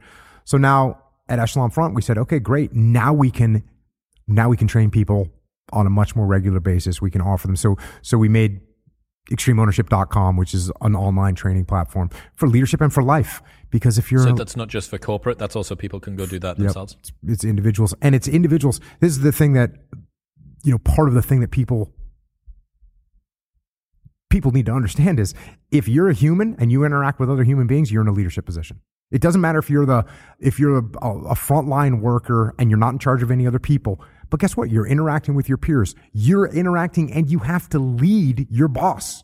You have to be able to lead your boss. Your boss doesn't know what's happening in the field. Your boss doesn't know what time that concrete should be poured. Your boss doesn't know what what time uh, those those that those forms need to be set up by. Doesn't know that. You have to lead your boss in that right direction. You have to lead your peers in the right direction. You have to lead your family in the right direction. You have to, even if you're, you, you, by leading your family, that means putting your ego in check and listening to what your kids have to say. So there's, everybody's a leader. And once people understand that, there's so much they can get out of actually learning leadership skills. So that's been that's been pretty cool on the Echelon front side. So that's the origin side. That's the Echelon front side. The Jocko Fuel side. Again, we we rearrange these flavors. We've so, so that's been huge. And and the rest of the supplement line is just it's just making high quality stuff and not cutting corners. And we're we're look in the beginning when you're doing that, it's hard, right? Because you think, well, wouldn't it be just easier if we did this? Wouldn't it be, couldn't we just cut this? Couldn't we use a little less of this, this uh, protein that's more expensive? This expensive type of sweetener right. or whatever. Yeah. And, and so you want to make those cuts early on, and we didn't. And, and look, quite frankly, when my name is on the freaking label, I, I can't, I can't just cut corners. But now people recognize that they recognize that when they buy something from Jocko Fuel, it's as good as it's as good as you can get. It's the best quality stuff that you can get. So that's starting to starting to take hold, and so that's been that's been great to see as well. Jocko Willink, ladies and gentlemen, if people want to keep up to date with the stuff that you're doing, where should they go? Jocko.com. Jocko, I appreciate you. Thank you. Thanks, man. Appreciate it.